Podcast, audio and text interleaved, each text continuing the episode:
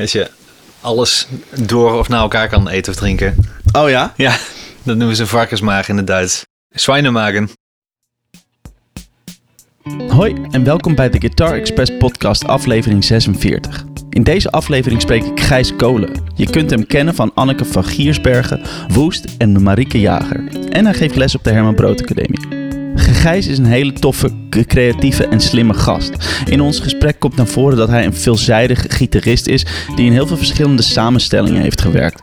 Hij produceert ook platen en we krijgen een inkijkje in hoe hij dat dan precies doet. Het is een lange aflevering geworden, dus luister hem lekker in stukjes zou ik zeggen. Ik laat jullie zo met rust, maar voordat dat ik jullie kennis laat maken met Gijs, eerst nog even dit. Ik vind het heel leuk om reacties te ontvangen van jou, de luisteraar. E-mails of DM's op Instagram en Facebook. Heb je nou iets te melden? Een verzoek, een tip of een top? Of wil je gewoon even hoi zeggen? Schroom niet om het te contacten. Als je de Guitar Express podcast googelt, kom je zo waar je wezen moet. Vergeet ook niet om even een leuk reviewtje achter te laten op Apple Podcasts. Ik zal er eens even eentje voorlezen. Leuke podcast van een sympathieke gast met respect voor zijn gasten. Ik luister met veel plezier. Vooral omdat de podcast met liefde voor de gitaar in elkaar gezet wordt, zonder te veel gedoe of poespas. Ja, tof. Dit soort reviews helpen ons heel erg om de podcast onder de aandacht te krijgen van meerdere mensen en zo dus meer luisteraars te krijgen. En dat geeft mij weer de gelegenheid om het uitbrengen van deze podcast op regelmatige basis te blijven doen. Dank voor het intunen op de Guitar Express podcast en heel veel plezier met Gijs Kolen.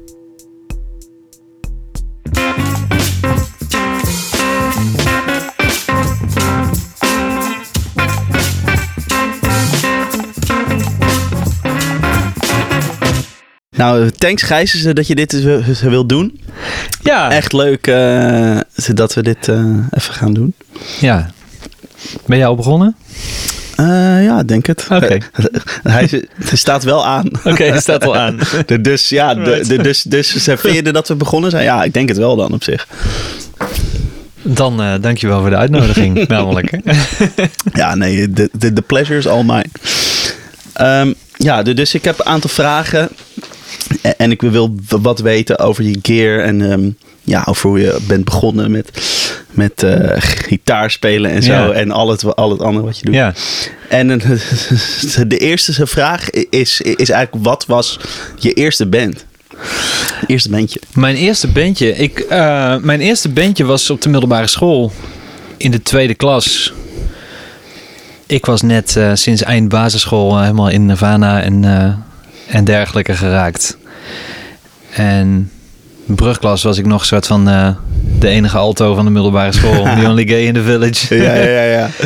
En toen ging ik naar de tweede en toen kwam er in de brugklas kwam er een jongen waar ik volgens mij al heel snel van door had van volgens mij moet ik die op gaan zoeken. Ik weet niet eens meer en de, eh, hoe we precies elkaar zijn tegengekomen, maar dat is Nicky Hustings. Eh, jou ook wel bekend, drummer. Drummer, ja. ehm, die hier ook in het pand zit waar Ja. wij allebei zitten. ja.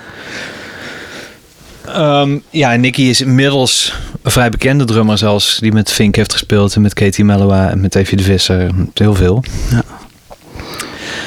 Ehm, en wij hadden heel snel in de gaten. Wij zaten op een eh, middelbare school met een. Die hadden een soort van speciaal, speciaal aandacht voor muziekprogramma. Ja, tof. Ehm, dus ik denk dat wij via die muziekklasse leerden we elkaar kennen en hadden we heel snel al een bandje. En heel snel kwam daar een basisschoolvriend van mij bij. Die wilde wel basgitaar spelen. Gijs Loods heet hij. Dus eh, wij heten allemaal Gijs in de band, behalve Nicky, was toen de grap. maar ehm, ja, dat was, dat was een grunge band. Dat was gewoon echt eh, eh, Nirvana, Dinosaur Jr. nadoen. Ja, maar, maar, maar, maar maakten jullie dan, dan je eigen nummers? Of Ja, was, ik Oh, het was wel- ja, vanaf het begin. We hebben altijd was alleen maar eigen al- liedjes gemaakt. oh, wat vet. Ja, ik, ja. Volgens mij, zolang als ik me kan herinneren, vanaf het moment dat ik ooit een gitaar oppakte, was ik bezig met liedjes schrijven. Maar dat was natuurlijk ook die cultuur. Dat was ook de, de grunge en alto cultuur. Ja, dat was dan, dan niet cool om covers te spelen of zo. Precies, dat was ja. heel erg Ja, dat was not done. ja, precies. Ja. Op een gegeven moment gingen we wel wat covers doen, maar de, de basis was altijd inderdaad dat we zelf onze nummers schreven. ja. Maar ehm, nee, dus ja, het grappige daaraan is dat ik met vrijwel iedereen van mijn, al mijn eerste bandjes nog steeds muziek maak.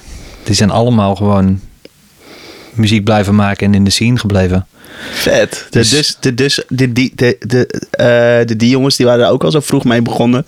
En eh, ja, de, die, de, die, die zijn er dus allemaal nog steeds mee bezig. Ja, Dat is echt cool. ja. Nicky en Gijs Loods die spelen nog steeds samen in een Nederlandstalige stoner rockband die het, het Universumpje heet. Oh. Ah ja, dat En ken Gijs ik wel. Loods ja. die zit vooral in de Amsterdamse uh, punk scene veel. Maar ja, grappig is dat, dat dat zo is gelopen. Inderdaad. Ja, Dat we, en dat we dus ook nog steeds in hetzelfde netwerk zitten. Ja. En gewoon nog samen spelen. ja, lachen is dat zeg. Echt leuk. Dus we hebben regelmatig reunie van onze niet brugklasband, maar tweede klasband. Ja, precies ja. En spelen jullie dan nog die nummers ook? Eh, nee, nee, het is heel lang geleden dat we met z'n drieën muziek, gewoon letterlijk muziek hebben gemaakt. Ja, wel ja. reunie als in dat we gewoon toevallig ergens alle drie zijn. Ja, precies. En dan gewoon een goede avond hebben. Zo. Ja, ja, precies. Nee, het is grappig. Dat zouden we eigenlijk eens moeten proberen. Ja, hebben toch? we, nee. Maar, maar, maar, maar Dat hebben we waarschijnlijk hebben we dat ook zelfs. helemaal niet opgenomen of zo. Dus je weet misschien ook niet meer hoe dat gaat. ja, zo. zeker wel. Die hebben we, hebben wel. Ja, we hebben drie demo's gemaakt. Oh, meen je? Ja, Vet. ja. Ja, vet is dat. Eh, En kun je er daar, daar nog naar luisteren, naar die demo's. Oeh, dat zal lastig worden, ja. nou goed, te, laat ik het zo zeggen. Want, want ik heb dan, als ik na- na- na- naar mijn eerste demootje luister, heb ik zoiets van: oh mijn god. Nou, nu ik, nu ik erover nadenk, misschien ben ik nu alweer dat stadium voorbij, omdat dat zo lang geleden is. Weet je wel, dat je denkt: oh ja, toen was ik gewoon kind of zo. Dus ja, prima. Ja, precies. Ja. Ja, eh, ja het, is, het is zo ver van je verwijderd Ja, dat ik, ik, ik, ik, ik ga me niet schamen om wat ik deed toen ik 12 Nee, was. inderdaad, nee, dat is inderdaad, ja, sowieso. Het is heel schattig. Ja, het, is, het is echt gewoon een soort van kindjes die opgroeien in eh, heel veilig Nederland. En die Nirvana horen. En, en zeg maar onze interpretatie van wat wij dachten dat dat is. ja, ja, ja, ja. Ik kan me ook herinneren dat ik toen dus een keer iemand... Een, een, was een vriend van mijn oma en die... Dat was een Engelsman en die las mijn teksten. En die zei, waarom is het allemaal zo depressief? En ik dacht alleen maar, waar heb je het over? Dat hoort toch zo? Dat is Ja, toch cool? Dat is toch hoe, hoe- dat is toch hoe je teksten schrijft? Ja, Dat hoort toch? Ja, precies. precies. Het is geen, geen greintje depressiviteit of wat dan ook Nee, in mijn er leven. was niks maar aan de hand verder. Ja, er is helemaal niks aan de hand, maar alle teksten gingen over, weet ik veel, allemaal suïcidale en ja, depressieve ja. teksten. Ja, mooi. Ja, lachen. Maar ja, dat, is- ja, je doet gewoon, op- zeker op die leeftijd, je doet gewoon je voorbeelden na. Ja. Ja, vet. Dus eh, ja, nou, de, de- dat sluit wel, wel mooi aan. eh, wat je hier nou zegt op wat ik nou dan dus zou willen gaan vragen. Ehm, dat was, wanneer begon het eigenlijk? Want, want, want dus net had ik het al toen we buiten zaten, had ik het er al een beetje over dat ik dan, ja, weet je, die jou eh, helemaal hebt ge- eh, ge- ge- ge- ge- gestalkt op internet, weet je wel, alles eh, gecheckt van wat Mhm. je, of nou, niet alles, want dat is nogal veel, maar wel gewoon echt, nou ja, dus gekeken wat je allemaal deed en zo. En dus wat me echt opvalt is dat het bij jou dus heel erg gaat om dingen maken. eh, dingen opnemen, schrijven, weet je wel, dat allemaal. En eh, waar ik benieuwd naar was, is dus wanneer is dat ontstaan? En ook hoe is dat ontstaan? Dat je niet alleen zoiets had van, oh ja, ik wilde dat instrument bespelen, die gitaar. Maar dat je ook dacht van, oh, dus, maar ik wil zelf daar iets mee maken, zeg maar. Hoe is dat? Ja, ja, dat is echt vanaf het begin al geweest. Ik ben, ik ben begonnen als kind, eh, zat ik op celloles. Dus ik ben begonnen op cello. Daar staat hij. Ehm, en daar had ik al, ik had les van eh Ineke Merkelbach, heette zij in Den Bosch. En later van René Berman, die nou eh, bij het, volgens mij nog steeds bij het Gelders Orkest speelt. Ik heb alleen maar en dat is te danken aan mijn ouders, denk ik, die, die mij die gewoon de juiste leraren en leraressen vonden. Altijd les gehad van mensen die dat ondersteunden. Die zeiden van ga maar maken. En ik, ik had dat al ergens erin zitten. Ik wilde al gewoon zelf dan, dan had ik een stuk van Bach ingestudeerd, maar ik wilde dan ook zoiets schrijven. En dan natuurlijk op een totaal schattige manier. Of René Berman, die zat in de moderne klassieke muziek, die Ah. allerlei alternatieve technieken op cello gebruikte. En En ik ging dan ook zo'n stuk schrijven, weet je wel. Ik ging ook met de achterkant van mijn stok op die cello spelen of achter de kam of weet ik veel. En hij dacht alleen maar, ja, doe. Weet Vet, je wel, dat is ja. te gek. Ja. Dus dat zat er al heel vroeg in en mijn ouders hebben dat altijd ondersteund. Dat is wel te gek dat je dan te- tegen zulke soort mensen aanloopt die dat juist heel erg stimuleren. Die, precies, die tegen mij als kind alleen maar zeiden van, hey, doe gewoon. Ja. Zonder commentaar ook, weet je wel. Ik kwam Ja. ook niet... Ehm, ik kan me herinneren dat René Berman, die ging dat stuk spelen, wat ik dan had geschreven. Ja. Maar ik had ook altijd allemaal alternatieve notitie, notatie eh, dingen bedacht, weet je wel. Want Ja. wist ik veel hoe je moet opschrijven dat je iets achter de kam speelt of, of boven de topkam, Ja, weet je wel. Dus ik had dan allemaal symbooltjes bedacht of fake Italiaanse, weet je wel. Dat zo, dat is natuurlijk allemaal, eh, notenschrift is altijd in het Italiaans. Ja. hè? Ik weet niet meer wat ik allemaal had bedacht. Ja, ja. Maar René Berman die had dat ingestudeerd en die ging dat stuk dan, die, die zei dankjewel, ik ga het volgende week voor je voorspelen. Wow, dat is echt vet. Ehm, en op een gegeven moment raakte ik in Nirvana en, eh, en eh, aan verwanten. En ging ik inderdaad, en had ik een gitaar gekregen van iemand. En toen zat ik al meteen liedjes te schrijven. Vet. Ik kan me herinneren dat het allereerste wat ik kon spelen op gitaar was Rape Me van Nirvana. Ja, lekker. Daar moet iets voor hebben gezeten, maar dat weet ik niet meer. Dat dat het eerste nummer is. Ja, Me, ja. ja precies. Ja. En dat, het tweede wat ik kon spelen was een liedje wat ik zelf had geschreven. Wat daar natuurlijk heel ontzettend veel op leek. Vet. Ja, ja, precies. Ja. Ja, ja. Dat is cool, ja. Hmm. Doe je de daar, de- doe je, ehm, geef je nu ehm, zelf ook zo les, dat je dat soort dingen toejuicht en dan, is natuurlijk op een andere vlak, want jij eh, geeft les in, eh, nou ja, gewoon de producing, opnemen en zo. Ja. Maar, maar, maar, maar is dat iets dat je nu zelf ook een soort probeert eh, mee te geven aan de mensen die je les geeft? Ja, ik probeer dat heel erg mee te nemen. Dus ik probeer in ieder geval het, het gedeelte van... het heeft niet zoveel zin om kritiek te hebben op iets wat iemand al heeft gedaan. Iemand maakt iets, super vet, dit heb je gemaakt. Ja. Ehm, het enige wat helpt is iemand dingen aangeven wat je de volgende keer, waar je de volgende keer mee bezig kan gaan. Ja, of weet ja, je wel, ja. iemand voeden met nieuwe informatie. Als je denkt van, hé, hey, wacht even, ik heb iemand nou drie keer zoiets zien doen. Ja. Volgens mij heb je dit andere ding nog helemaal niet bekeken. En dan ga je iemand daarmee proberen te voeden. Ja. Of dat aan te geven van, weet je wel, check dat is. Of, maar inderdaad, maar ik vind dat best wel een moeilijk ding met feedback geven. Ja. Technisch kan het wel, weet je wel. Je kunt wel tegen iemand zeggen, je houdt je hand heel gek Mhm, ja, als je precies. gitaar speelt. Of, Ja. ehm, Dus Wat, wat maakt het dan het, verschil? Dat het wel kan op dat technische vlak, maar dat het minder wenselijk is eh, als iemand iets ge, geschreven, sorry, gemaakt heeft of geschreven heeft of zo. dat is het nadeel van, van, Van, bier van bier drinken, ja, dan krijg je dit. Ja, ja.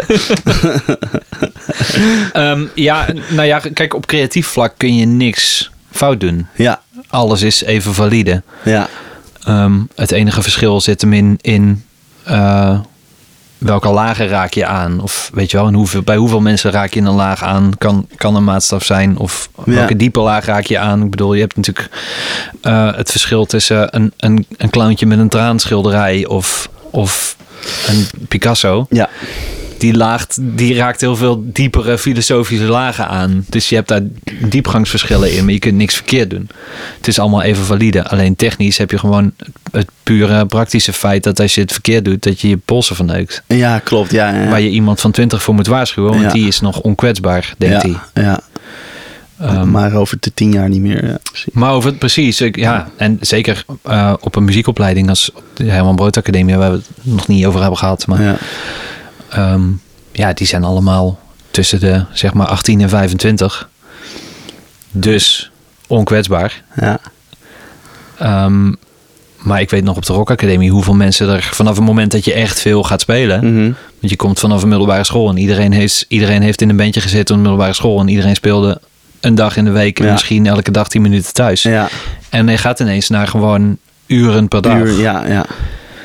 Ik weet nog op de Rock Academie hoeveel mensen eruit vielen. Oh ja? snel Was dat al. echt een ding? Ja, dat was echt Oh. een ding. Echt, Oh, ik, ja. ja. weet ik veel, misschien vijf of tien van de, Ja. van de dertig die Ja, echt of helemaal uitvielen of problemen kregen. Of, je hoort het zoveel om je heen. Ja, dat wel. Ja, je hoort veel mensen die... En ehm, er zijn natuurlijk veel, ik bedoel, met, met het verdwijnen van het klassieke muziekonderwijs. Zoals in niet klassieke muziek, maar het klassieke onderwijs. Ja. Wat inderdaad heel gedegen en technisch en de dingen langzaam opbouwt. Nou gaan mensen gewoon, zoals ik ook begonnen ben, je pakt gewoon een instrument en je Ja. gaat klooien. Net zolang totdat je iets hebt. Ja. Dus je ziet technisch zulke rare dingen gebeuren af en toe. Ja. Ja, zeker. Ehm, en ik ben ook niet onderlegd wat dat betreft. Maar je weet gewoon dat er maar, er zijn er maar een paar basisregels qua techniek, toch? Dat je gewoon... Ja, niet die pols heel tijd in een soort van 90 graden hoek. ja, Dan moet je gewoon sowieso niet doen. Ja, Zolang je geen rare knik in je pols hebt, gaat ja, het wel goed. zeg maar. goed. Ja. Ja, precies. Dat, ja, dat is het ding, ja.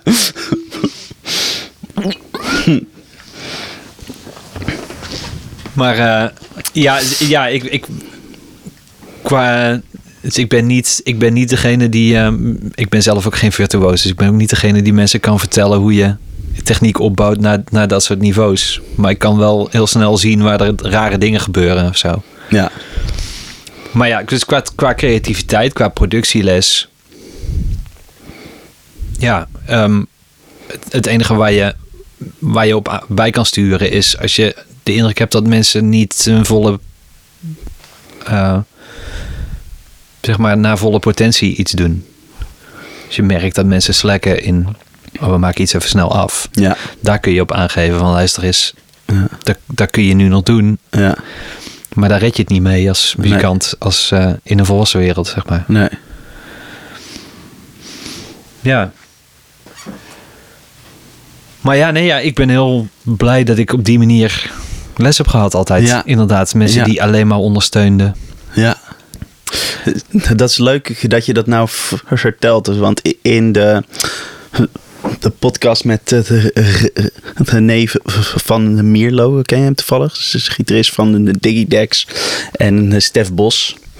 Oh, wow. Eh, Ik ken hem niet. Nee, dat is die, die ze staat nu, zeg maar. eh, die, die is nou sinds maandag eh, online.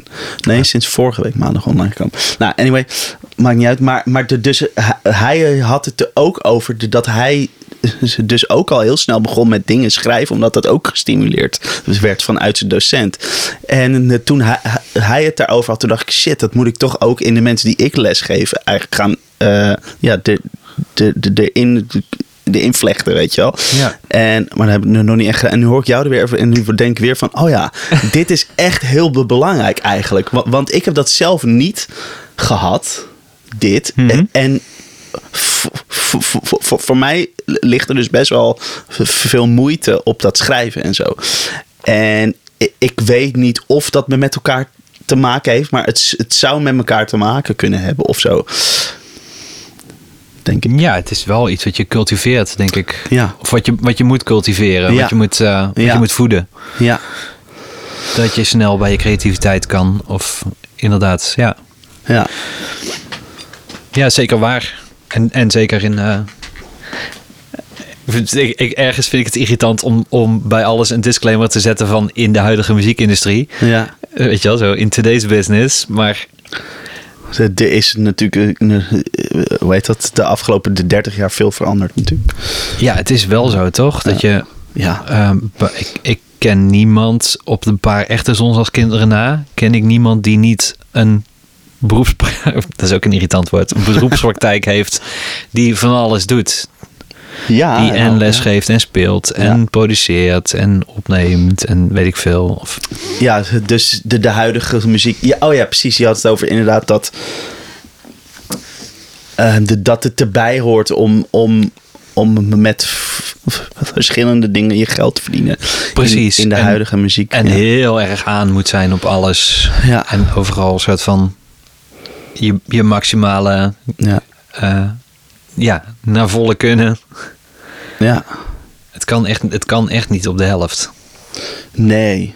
Nee, nee, je moet heel, v- eh, heel veel leveren. Ja. Veel werken. Ja. Ja. Wat. eh, ja, dus jij, jij, jij doet heel veel verschillende dingen. Dus eh, ja, heel veel opnemen, produceren, dus schrijven, mixen, gitaar spelen. eh, nou ja, weet ik veel, lesgeven. Ja. Hoe, ehm, ja, eh, vind je je het moeilijk om al die ballen in de, de lucht te houden? Of, of is dat wel, heb je daar wel een manier voor gevonden? Ik, ik heb dat nodig. Ah, ja, juist. Ja, ik heb dat nodig. Ik vind het grappig dat jij meteen net in je openingsvraag al de conclusie trok dat het soort van de gemene deler in alles wat ik doe, dat dat maken is. Ja, En ik heb daar eens een keer over na zitten denken.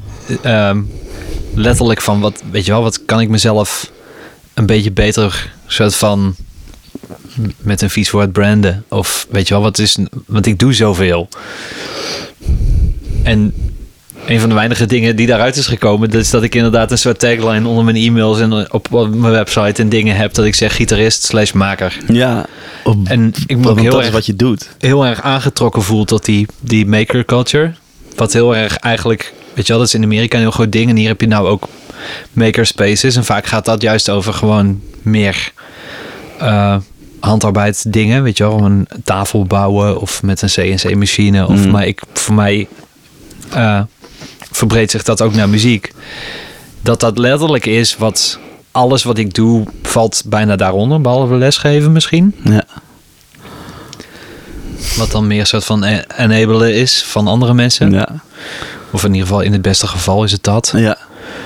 Maar ik heb het echt nodig om dingen te maken. Maar in, in, ook in alle soort van... eh, alles wat daaronder valt. Dus letterlijk, ik heb mijn eigen tafel ook gemaakt thuis. En hier in het hokje hiernaast is een soldeerbureau... omdat ik zelf pedaaltjes bouw... of zelf een synthesizer aan het maken ben. Echt? Ja. Wow, dat is sick. Ehm, dus ja, de- er staat daar nog een project met dat ik een gitaarpedaal wil maken waar je Pure Data patches in kan laden. Wat kun je erin laden? Pure Data, ken je Max MSP? Is, nee, eh, geen idee. die, dat zijn twee programma's die heel erg aan elkaar verwant, verwant zijn. Het is eigenlijk een programmeertaal, maar dan een visuele programmeertaal noemen ze het. Dus je, hebt- je, je hebt allemaal blokjes Ja. en maar een blokje is gewoon bijvoorbeeld alleen maar een wiskundige functie. Het is, weet je wel, je Oh. kunt maal zoveel of het gedeelde zoveel, Ja. maar het kan. Er is ook, weet ik veel. Je hebt allerlei verschillende logic, logische functies. Ja. Maar je hebt ook delay lines of je hebt sommige dingen, weet ik veel, een blokje kan ook gewoon een EQ zijn. Dus sommige zijn heel low level en andere zijn heel high level, maar je kunt daarbij dus gewoon zelf. eh, en het is voor, voor audio bedoeld. Ja. Het wordt veel gebruikt in eh, moderne, of ja, mo- ja, zeg maar de beetje alternatievere, wel van oorsprong klassieke muziekwereld. Een soort van elektronische componisten, weet je wel. Die maken, er is een hele scene van mensen die generatieve muziek maken.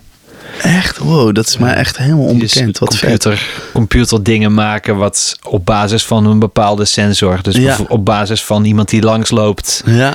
een heel algoritme in gang zet wat muziek Wow. gaat genereren. Crazy. Daar wordt het heel veel voor gebruikt. Dus heel veel ook kunstinstallaties, dat soort dingen. Maar je kunt dus, ik heb daar een synthesizer in gemaakt, een keer voor mezelf. Omdat ik een bepaalde bass synthesizer vaak zocht en nooit echt de plugin kon vinden die Hmm. het deed. Hm.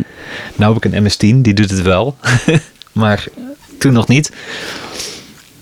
Dus dan heb ik, ik heb dat daarin gemaakt. Maar ik dacht, het zou vet zijn als ik dat soort patches in een gitaarpedaal kan laden. Ja. Als ik, ik heb bijvoorbeeld heel veel gezocht naar... Je hebt die freeze pedals van Ja. Electroharmonics Ja. en, die, en die Game Changer audio. eh, Ja, ja, dat is echt, echt zo'n dus, steenpedaal van een piano eigenlijk. ja, die vormgeving is waanzinnig. Ja. Maar ik heb bij al die, die hele categorie pedalen, dat is iets wat ik al heel lang in mijn hoofd had van, oh, dat zou vet zijn je iets had dat je in een noot gewoon eindeloos kan blijven sustainen. Ja, Maar uiteindelijk heb ik bij al die pedalen dat ik de sound gewoon niet mooi vind. Ja, ik denk, klopt. ja, ja, dit doet wat je denkt dat het moet doen, maar Ja. nou is het gewoon een obnoxious geluid. ja, ge- gewoon irritant of zo. Ja, Precies. Er zit altijd het kan heel, het zijn. Ja, dus- ja sorry. Nee, dat akelig digitaal randje aan blijft zitten. Ja. Wat voor mijn gevoel kan dat algoritme beter. Dus Ja. ik denk nog steeds, volgens mij kan ik dat beter. dus daarom heb ik, toen heb ik uitgezocht van wat zou ik kunnen doen. Wat voor soort van Arduino of zoiets kun je vinden dat je Pure Data, in Pure Data iets kan maken. Want daarin moet het kunnen. ja, Ik ben er nog verder niet mee bezig geweest. Maar dat is een project dat op stapel ligt. vet. En de directe aanleiding was dat ik dus inderdaad zo'n sustainer pedaal wil maken wat beter klinkt dan wat er nu is. Ja. Voor mezelf. Want ik Ja, heb geen vet. zin in commerciële ondernemingen. Nee, nee, maar de, dat, de, dat je gewoon zelf gewoon kunnen gebruiken. Nou, Ja. eh, dus die, die Line 6 Helix die ik heb, dat, ik, ik weet niet of je dat ding kent, ja. Ja. Die, die, die heeft er nou ook een soort van freeze-achtig ding in. Maar die, die kun je er dus ook ehm, pitchen, kun je hem. Dus octaaf of kwint of ja, elk Oh, interval. Ja. Ehm, maar eh, eh, ze hebben er, er ook een modulatie-effect in gebouwd. Dus wat ik heel vet vind om te doen, is om dan op een kwint in te stellen en dan zo te laten moduleren. En dan is, klinkt het wel vetter dan die, die standaard freeze Ja. sound, zeg maar. Ah, dat is wel cool. Dan wordt het ook horen. bijna een soort van synthesizer-achtig geluid. Ja. Het is wel echt cool. Ja. Het is wel een mooi... eh, inmiddels hebben we het al over effecten, hè? Ja, ja da- daar gaat het meteen natuurlijk. Hè. Binnen, binnen is- een half uur zit je al daar. ja, mooi. Heb jij een fascinatie voor effecten?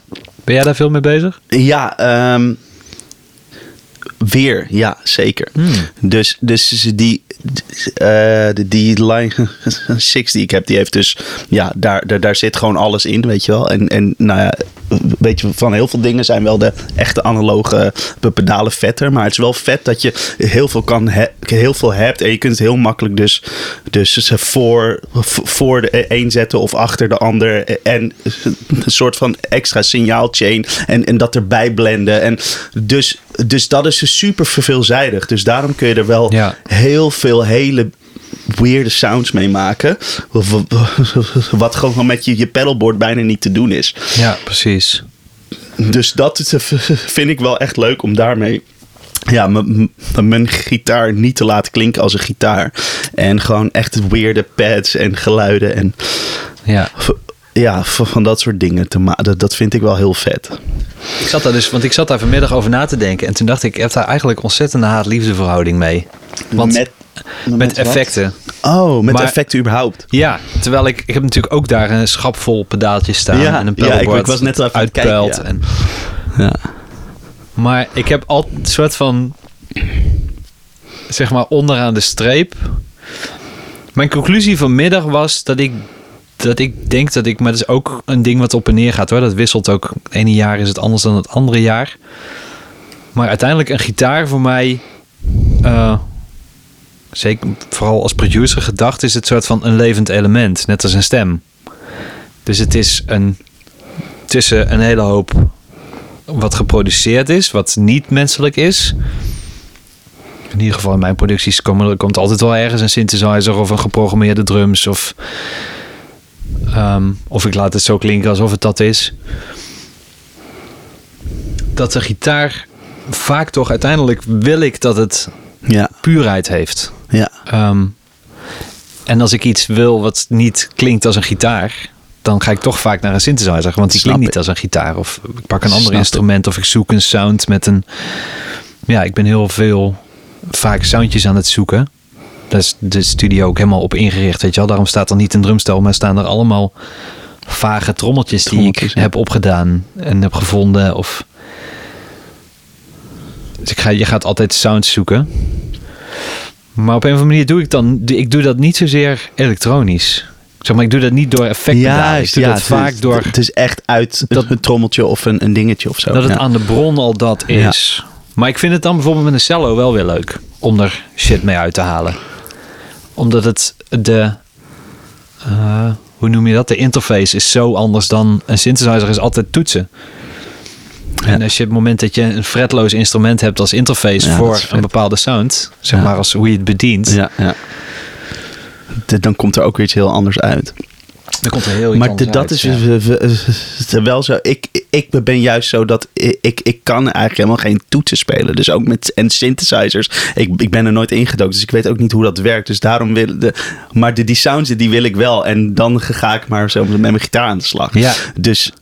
Ja, die snap ik heel dat- goed. ja. ja precies. Eh, En, en, en plus ook wel weer leuk dat als je met een gitaar met effecten of welk ander instrument, als je dat be- ehm, gebruikt voor iets waar het niet voor bedoeld is, dan, dan komen er altijd weer nieuwe dingen of zo.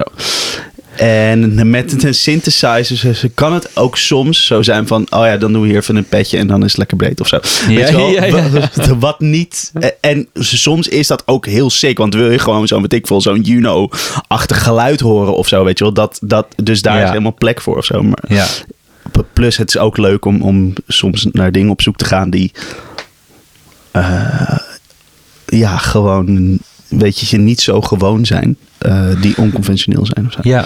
Ja, precies.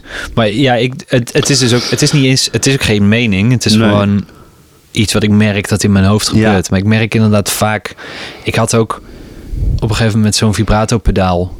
Ja. Want Nels Klein heeft een vibrato Mm. pedaal. Ik had eigenlijk vooral, eh, ik had het vooral gekocht omdat ik in Daniel en producties altijd zegt van alles jengelt. Ja. En ik wilde dat ook. En ik dacht, Ja. hey, misschien kan ik dat uit een pedaal halen.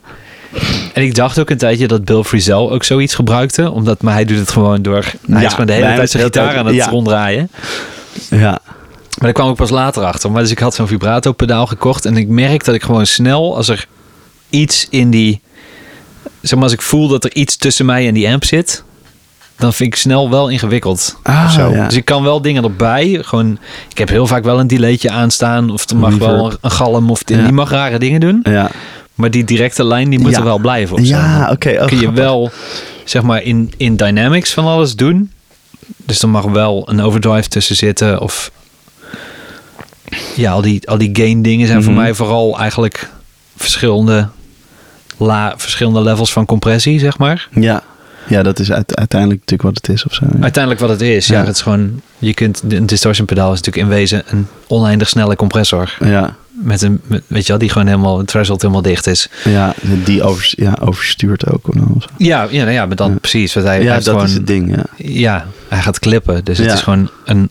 Het is in principe een limiter, maar ja die dan precies. Oh ja. super snel is. Oh, zo had ik er nog niet over die elke ja. piek van elke golfvorm afkapt. Ja, ja, ja. Ja. Oh ja. Dus in wezen is dat, zijn dat allemaal soort van dynamische veranderingen. Ehm, dus dat, dat kan er wel, dat, dat mag er tussen zitten. En dat moet ook om eh, wat je speelt op, de, zeg maar, op een plek in de mix te leggen waar het hoort. Heb je soms gewoon een overdrive nodig of Ja, een klopt. distortion. Of Ja. een, weet je wel, als je gewoon geen transiënten meer wil, dan zet je er een distortion op. Ja. Want dan doet het... Ja, klopt. Als je een beetje transiënten wil, dan zet je er een overdrive op. ja. Oh, Want heb je nog wel die aans- ja. aanslag. ja. Ja. ja. precies. Maar ja, dus ik heb daar altijd. Ik heb, ja, en dan zie ik andere mensen daar inderdaad wel hele vette dingen mee doen. En ik, joh, dat zou toch echt heel cool zijn. En dan zit ik weer een avond op marktplaats te speuren naar dat soort pedaaltjes. Ja. ja. En dan- Zo gaat dat dan. Ja. Zo gaat dat. Ja. En dan ben ik weer even een avond bij mijn buurman. Die echt een waanzinnige collectie pedalen heeft. Maar ook al de mooie nieuwe. Oh Weet ja. je, al de Game Changer audio Ja, ja, ja. en eh, Chase Bliss. en Ja, al dat, is vet. De Chase Bliss. Ja, dat is echt heel gaaf. Dat wil ik eigenlijk ook. Maar die zijn best wel prijzig. Dat, dat, dat, het kost gewoon, gewoon 500 euro. Zo. Eén zo'n pedaaltje zo. Zo'n klein pedaaltje, ja. maar goed. Maar ja, dat, Maar, een delay pedaaltje zou wel gewoon de hele Strymon vervangen ook. Ja. In, in het formaat van een ja. tube screamer. Ja, dat is ja. Dat is ook wat waard. Ja. Daar ben ik ook achter gekomen dat zeg maar buiten dat alle pedalen dingen, dat het één grote speeltuin is. Moet ook wel praktisch. Ja. Het, er zitten praktische eisen aan. Ja, ja, zeker. Want, want je, je kunt gewoon niet zo'n fucking... Ja, dit, dit kan men nou, nou niet Ja. zien. Maar gewoon een... Weet is je, dit heel is een breed. twee meter breed Ja. pedalboard. Ja, de- dat kun je gewoon niet meesjouwen elke Dat keer. kan als je George Klinghoffer bent. Ja, precies. Ja, Ja. ja. maar, maar goed, die, die, die heeft daar een paar mensen voor. Die heeft daar zijn mensen voor. Ja. Ja. nou ja, ik kwam erachter inderdaad toen ik voor het eerst ging toeren.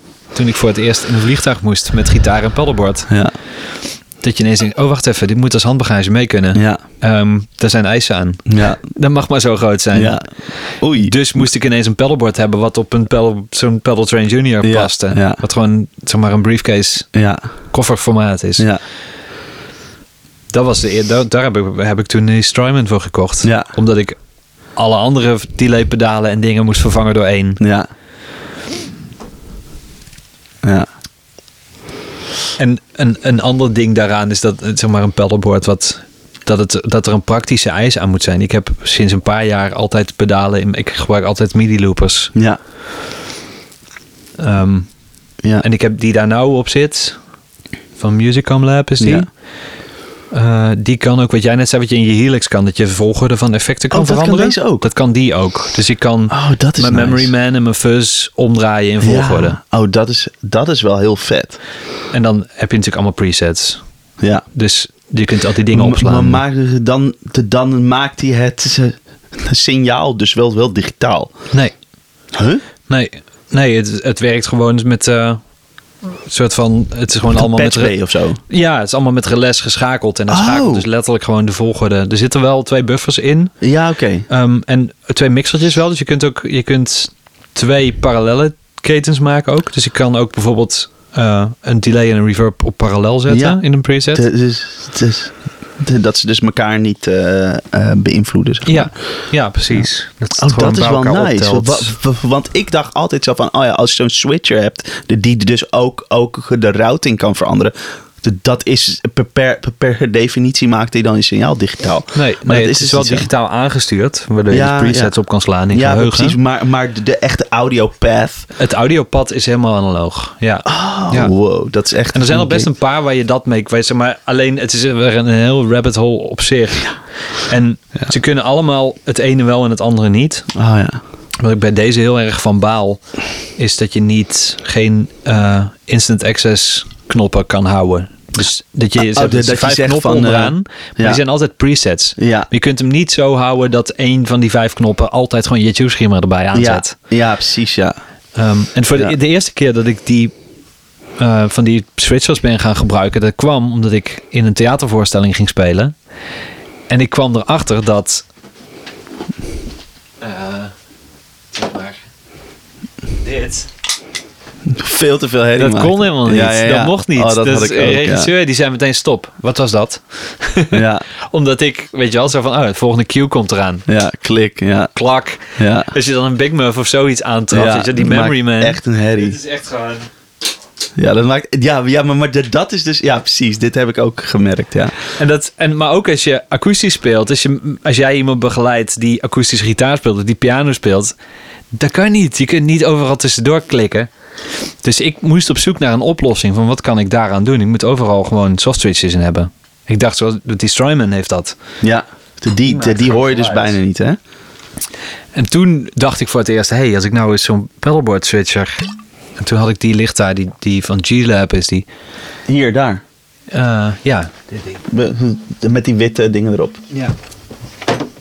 Oh, ja. Dus die maakt geen herrie als je erop trapt. En die, nee, precies. En dat zijn echt gewoon eh, aanraak switches. Hmm. Dus die hoef je alleen maar gewoon tegenaan te tikken. Ja. Dus het is totaal stil.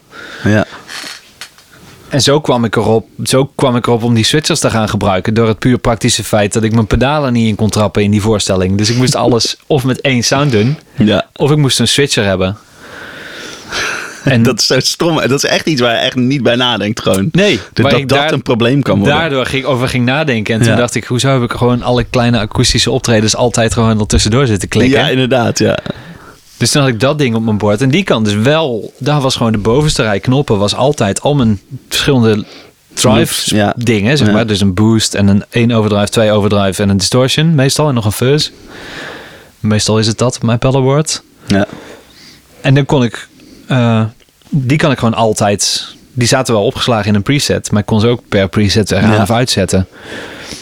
Ehm, maar vervolgens kwamen we eh, in een andere setting gingen we diezelfde theatershow spelen. Maar de show werd, de voorstelling werd veranderd. En toen zei de regisseur, ja Gijs, kun jij eh, aan die kant op het podium, kun jij helemaal links op het podium gaan staan? Mijn Ja. pedalboard stond in de coulissen rechts. Ja. Ja, eh, dat kan wel. Maar dan, ik moet halverwege het nummer van geluid switchen. ja. Maar ja, had die regisseur heeft daar geen boodschap aan. Nee. Die zei, ja, eh, weet ik veel, kan iemand anders dat niet even doen? Ja. Ik dacht, nee, dat kan iemand anders niet doen, dat moet ik doen. Ja. Dus toen moest ik iets, toen dacht ik, als ik nou eens een, zo'n switcher zou hebben, maar met een MIDI-input. En dan kan ik met wireless MIDI. Want dat had ik een band op tour zien doen. Die hadden speelden allemaal met campers. Ja. En die hadden gewoon die de gitaartech van die band, Sabaton was dat. Ja. Best een grote band. Ja, ja, ja. En die gitaartech van Sabaton had pedalboardjes gemaakt. Het was gewoon alleen maar zo'n kleine eh, MIDI-switcher. Ja. Met, met een draadloos MIDI-dingetje eraan. Ja. En die, en die had hij op batterijen. Had hij gewoon een battery pack op het pedalboard gemaakt. Dus hun changeover was letterlijk... Hij liep over de voorhand van het podium... en hij klapte overal even een wireless pedalboardje neer. en dan konden ze heel de show mee spelen. Ik dacht, dat is geniaal. Dat is vet. Draadloos pedalboard. Maar, maar, maar, maar, maar, de, dus, toen had je er één extra staan op die plek waar je dan zou staan in die dan- voorstelling. Ja, uiteindelijk was het niet nodig. Maar ik had het wel Oh. helemaal uitgezocht. Oh, En dus, maar daarom heb ik die... Toen had ik er eentje nodig met een MIDI-input. Nou, dat is, die G-Lab heeft geen MIDI-input, deze Nee. wel. En, Ja. Maar dan kon je dus inderdaad... Dus ik heb al die spullen wel. Dat je gewoon met een MIDI-switchertje en, en wireless Dat- MIDI... dat is wel mooi Overal gewoon ja. je pedalboard achter op het podium kan pleuren. En Ja. nog steeds je presets kan switchen. dan zou je dus ook als je met een band zou spelen, die gewoon alles op de laptop eh, heeft staan, weet je wel, Gewoon- de hele licht en de visuals en, en weet ik veel, nog extra backing text, dan kun je die ook je pedalboard Alles laten schakelen. loopt, Ja. dat, dat kan. Ja. En, Maar goed, en ja. ik, al snel kwam ik erachter, ja, dat kan.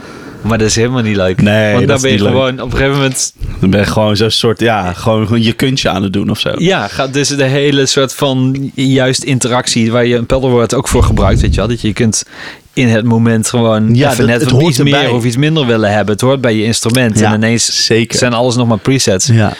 Nee. Dus dan ga je daar... Ik, dus ik ben ook eigenlijk weer van mijn, mijn volgende pedalboard gaan ze er weer af. Want ik wil juist weer gewoon in een moment kunnen switchen. Maar ik vond dat wel een hele interessante route voor mezelf. Naar, oh ja, ik ga alles ook vastleggen in presets. Ja. ja. Ja, lachen. Hey, wa- wanneer was het eh, ehm, dat je een beetje begon met opnemen en produceren en zo? W- wanneer is dat een beetje? Ehm, opnemen al heel vroeg.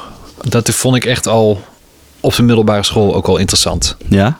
Dus met mijn eerste bandje inderdaad, eh, een bandje met Nicky, zo demo's op gingen nemen. De eerste twee demo's hebben we opgenomen in een studio in Eindhoven. Bij, dat was zeg maar gewoon de repetitieruimtes waar wij repeteerden. Soort, ja, ook zo'n, wat je je voorstelt bij een, Mhm. een repetitieruimte, Mhm. hol, weet je wel. Met alle muren zwart geverfd. Ja, precies. En daar, daar was een studio wat... Het was niet meer analoog, maar het was nog wel, die namen nog op op ADAT. Dus dat was wel Oh, nog een ja. analoge workflow. Het was nog wel...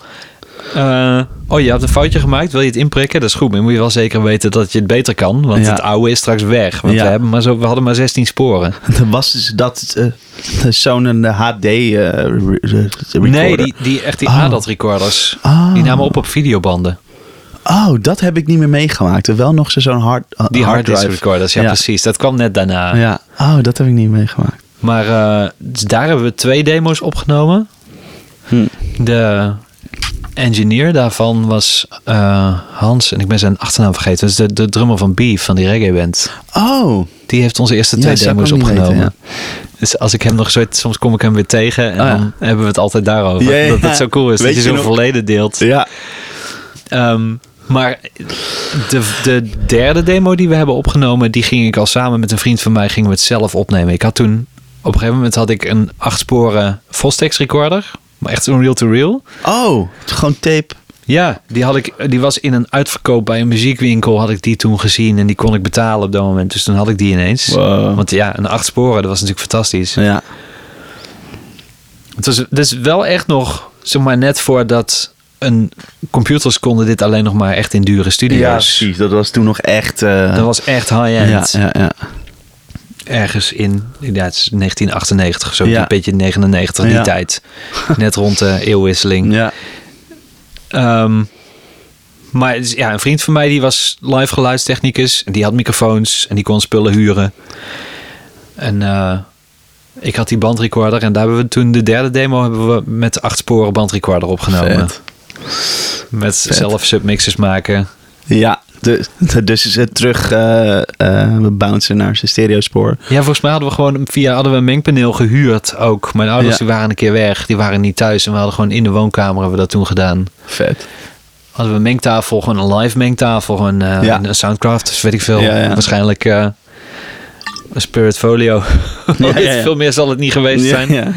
Ehm, en dan Nicky drummen. Die toen nog een heel uitgebreid drumstel had. Ja. Ja, die was helemaal met allemaal kleine tommetjes erbij en splashes. En, Oh, een soort Simon Phillips. eh. ja, ja, zoiets. en dan hadden we dan gewoon alles uitgemaikt en dat dan allemaal naar twee of drie sporen. Volgens mij kick snare naar spoor 1 en Ja, de rest ja. naar spoor 2 en 3. ja, lekker. Maar dus, ja, toen met die bandrecorder heb ik ook wel andere bandjes opgenomen van... Oh, die, Van- die, de, de- de- dat jij echt als een soort van engineer... eh, dan ging ik echt engineeren. en- producer, eh, Precies. ja. ja. Vet. Oh, dat is zo vet. Dus ik heb dat altijd interessant gevonden en erbij gedaan. En ik ben op een gegeven moment, toen ben ik via die vriend in live geluidstechniek gerold. Ik wilde eigenlijk studiotechniek, maar toen dacht ik van nou, ja, live techniek is handig, want dan kun je, dan leer je in ieder geval hoe je het allemaal aan moet sluiten. Maar ik had geen idee dat het heel iets anders is. Ja, ja, ja. Is, is niet zo. In wezen is het allemaal hetzelfde. ja, ja. Bedoel, je hebt alleen maar, je kunt het zo ingewikkeld maken als je wil, maar je hebt alleen maar in- en outputs. Meer is er niet. Ja, nee, klopt. Ja. En, en volumes, weet je wel. Dat is een hele, het hele mengpaneel is alleen maar dat. Mhm. Hoe ingewikkeld je het ook maakt. ja. Maar ehm, ik heb wel... Dus ik heb nooit... Wel die live geluidstechniek als werk gedaan. Maar studiotechniek nooit. Het is altijd een soort van gewoon een interesse geweest. Ja. En het produceren is pas sinds een paar jaar dat ik dat serieus ben gaan nemen. Pas, ik denk, een jaar of vier geleden dat ik dacht, wacht eens even. Dat is wat ik eigenlijk wil doen. Ja. Dat is waar het allemaal een beetje bij elkaar komt. Het maken, het gitaar spelen, maar ook willen songwriten. Maar Ja. ook eh, een mening hebben over, de, over hoe de muziek gaat worden. Ja. Maar ik liep daar in bands altijd tegenaan. Dat je... Ik was, niet, ik was meestal niet de main songwriter, behalve Nee. in mijn eerste bandjes. Mhm. Maar later vanaf de Rock Academie niet meer. En dan, ja, je kunt niet als gitarist die, zeg maar, de, de, de zanger heeft een liedje geschreven, komt de repetitieruimte binnen. Je kunt er niet meteen overheen gaan pissen. Nee, Behalve als je wordt ingehuurd als producer, Ja, want ja. dan word je ervoor betaald. dan wel. dan wil je. Dat wil je. Ja, precies. Ja. Dus toen dacht ik, dat is, dat, Dat is, is een wat ik mooie wil. baan, dat wil ja, ik. dat is een mooie ja, baan. ja. Je hoeft niet alle liedjes te schrijven, maar je mag wel overal overheen. Die mag er wel over zeiken. ja, ja. Wat prachtig. Het is, het is mijn mooiste werk wat er bestaat.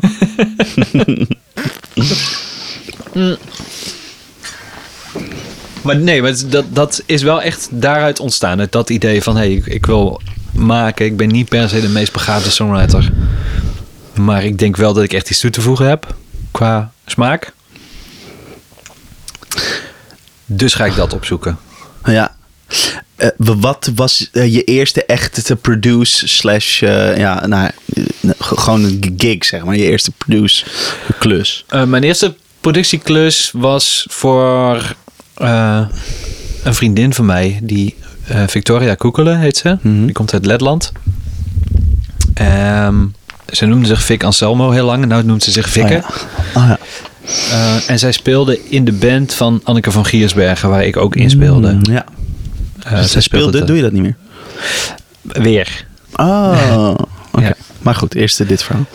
Ehm, ja, wij, wij kwamen elkaar tegen, we leerden elkaar kennen door die band. Zij speelde toetsen en Ja. achtergrondzang. En dat was al vrij snel duidelijk dat zij nogal begaafd eh, pianist en zangeres is. Maar inderdaad helemaal geen kaas gegeten van opnemen of produceren. Of... En daar ben ik toen op een gegeven moment... Ja, ben ik samen met haar aan haar nummers Mhm. gaan werken. Ja. Ehm, dat is uiteindelijk een heel langlopend project gebleken, wat nog steeds doorloopt. Dat wij gewoon heel veel samen muziek maken. Ja. En, maar het is ook iets wat langzaam loopt, omdat er weinig budget is. Ja. Dus eh, mijn eerste productieklus is eentje die nog steeds doorloopt. Ehm, en maar wel uit, zeg maar, uit, daaruit volgend. Om wat ik met Victoria toen heb gedaan. En we hebben daar ook toen een live ding omheen opgebouwd. Eh, daardoor zag Anneke wat ik met haar aan het doen was. En dus eigenlijk was mijn tweede productieklus... was dat Anneke van Giersbergen zei... wil jij mijn blaad produceren? Vet. Dat Want- is wel echt eh, vet. Dat is- Ja. ja. Ja, dat was wel... Dat Ja. was een, een- toen dacht ik, oké, dit gaat goed. Ja, nou ja. ja. Dit gaan we even doorzetten. Ja. Ja, vet. Ja. En welke platen wa- was die eerste die je... Want je, je hebt er meerdere volgens mij gedaan van Anneke, of niet? Nee, ik heb één plaat Oh, eentje, van ja, Anneke geproduceerd. Dus, dus- Ja, die is dat nou, is die, eh, die nu uit is, zeg maar. Precies, die is in februari uitgekomen.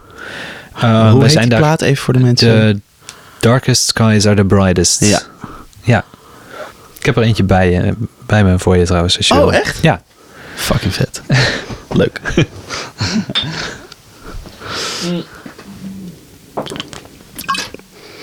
Ja, maar het- precies. De laatste, laatste release van Anneke van Ja. Giersbergen. Cool. Ehm, en ja, Anneke is iemand die voor mij al het soort van als al heel lang als rode draad door mijn muzikale bestaan heen aan alle kanten weer binnenkomt wandelen en door een andere deur weer naar buiten gaat. En Oh, echt? Dat gaat heel door de achterdeur ineens weer binnenkomt lopen. En ja, oh, die, wat die, cool. die, komt, die loopt echt in en uit. Ehm, die vroeg mij. We hebben het helemaal niet over Woest gehad nog, maar dat, is een band waar ik lang in heb gespeeld. En Woest stopte. En we hadden met Woest ooit in het voorprogramma van Anneke gespeeld. En Anneke had mij daar zien spelen en die zocht een gitarist. Dit is in 2011. Ehm, en Woest was echt net gestopt. En letterlijk, volgens mij op maandag hadden we met Woest gezegd, we stoppen ermee. En op woensdag kreeg ik een telefoontje van Rob, van de man van Anneke, die haar manager is. Die zei, ja, we zijn op zoek naar een gitarist en zou jij interesse hebben? En toen ben ik tot 2016, dus vijf jaar lang met Anneke, heel de wereld over geweest. Ja, daar wil ik zo ook nog iets over vragen. Dus Oh, ja. even voor, Ja. dat we dat even weten, ja. Ja. Ehm, wat te gek was met allerlei. We hebben één plaat gemaakt met die band ook waar we toen mee speelden, waar we mee toerden. Zat Joost er ook in? Joost Ja, van Haren? Joost van Haren. Eh, Rob drumde in het begin. Ja, ja. Maar een paar, Nu- op een gegeven moment hebben we ook nog een paar andere drummers gehad. Oh ja, ja. Eh, Wie- wie, wie was nou de, die, die, die, die, die, die, die, diegene die daar ook gitaar in speelde? Ferry Duizends Oh, ja. hij. Ja. Ehm, Die naam zegt me wel wat, ja. Ja. En het, Anneke heeft een metal achtergrond. Als in, zij is ooit be- bekend geworden in met The Gathering, met een metalband. Ja. Dus, ja, dat was op een gegeven moment ook eigenlijk geen metalband meer. Maar Ja. ze zaten wel in die scene. Dat was, ja, dat is wel een. Maar, maar wat ze nu, ma- of ja, misschien niet die plaat van nu, maar die muziek van haar heeft altijd een soort wel die. Dat, ja, hoe zeg je dat? Dat het- Dat het daar vandaan komt, dat je dat wel een soort hoort, maar dat het is iets heel anders of zo. Ja. Ja, Toch? precies. Of, Ja, nee, ja, dat- zoiets. ja, ze heeft wel heel, echt heel andere dingen gedaan. Ze heeft Ja. ook een klassieke plaat gemaakt. Ja. Ehm, maar toch, inderdaad, wat je zegt. Ik bedoel, ja, het blijft haar muzikale... eh, het is, het haar idioom. Ja, Het is waar zij idioom. vandaan Ja, komt. dat is het. Eh, Het is die. En van daaruit maakt ze zijstappen, Ja. maar het is wel inderdaad de kern. Ja. Maar net zo goed, ehm ze heeft een, een... Op een gegeven moment belde Anneke voor mijn gevoel van het een op het andere moment op met... Nou ja, ik heb een andere band en ik ga met die andere band toeren. Oh, ja, ja. Dat begon als een gelegenheidsding. En eigenlijk had ik toen... Ik was daar nog redelijk naïef in. Dat ik dacht, oh, zij gaat nou één tour doen met een andere bezetting. Want ze willen echt moderne metal gaan maken. En ik was, wij waren helemaal geen echte metalband. Joost Nee. is ook geen metal bassist. Nee. Joost komt uit de punk oorspronkelijk, maar heeft speelt nu bij Cresip. Ja, En ik ben echt geen metal gitarist. nee. Als we hadden we wel ook metal dingen in de set staan, Ja. weet je wel. Dus ik moest wel. Daarom zit er een humbucker in mijn telecaster, Ja. omdat ik wel die dingen moest kunnen benaderen live. Ja, ja. Ik moest wel Devin Townsend na kunnen doen. Ja, ja. Oh, jij zegt plaat met hem gemaakt. Ja, Ja. zij zit in zijn band. Oh, dat is wel echt sick. Ja. Ja. Ehm, Eh, ja. ja. Volgens mij heb ik zoveel bijzinnen. ja waar, Ik weet niet meer wat het verhaal was. Eh, we, we- we- we begonnen bij, bij, bij je ehm, produceerwerk, zeg maar. Ja, En dat je dat voor haar ging doen. En toen kwam je bij dat je in de band speelt. Bij, precies, Ja. dat we inderdaad... Nou ja, dat zij inderdaad zo'n beetje erin, erin en eruit... eh, Ja, in en uit mijn leven drijft wat dat betreft. Wat Ja. ik heel leuk vind. Dat zij eh, dus op een gegeven moment een modern metal project ging doen. Dus waren wij ineens niet nodig. Wat een beetje...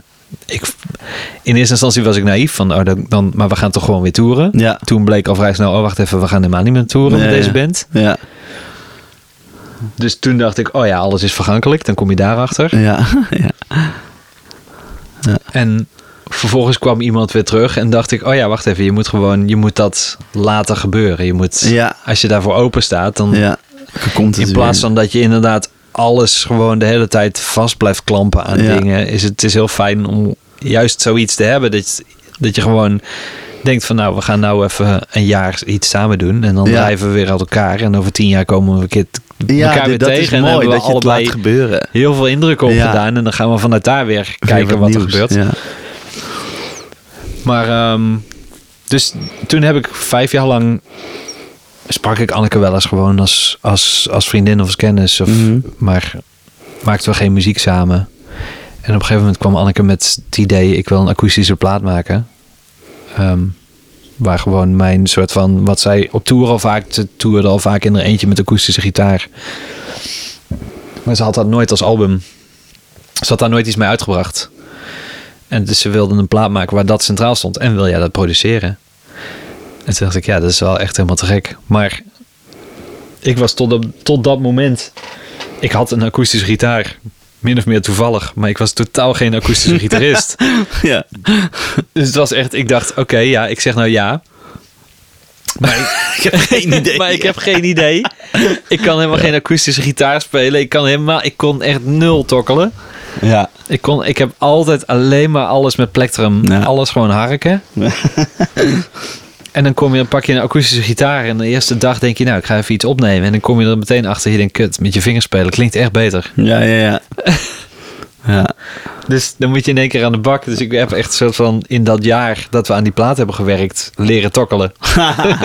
ja, vet is dat. Ja, dat, dat is mooi. Dat je dan zo ja ergens op zegt, dat je dan nog helemaal niet weet wat dat eigenlijk inhoudt of zo.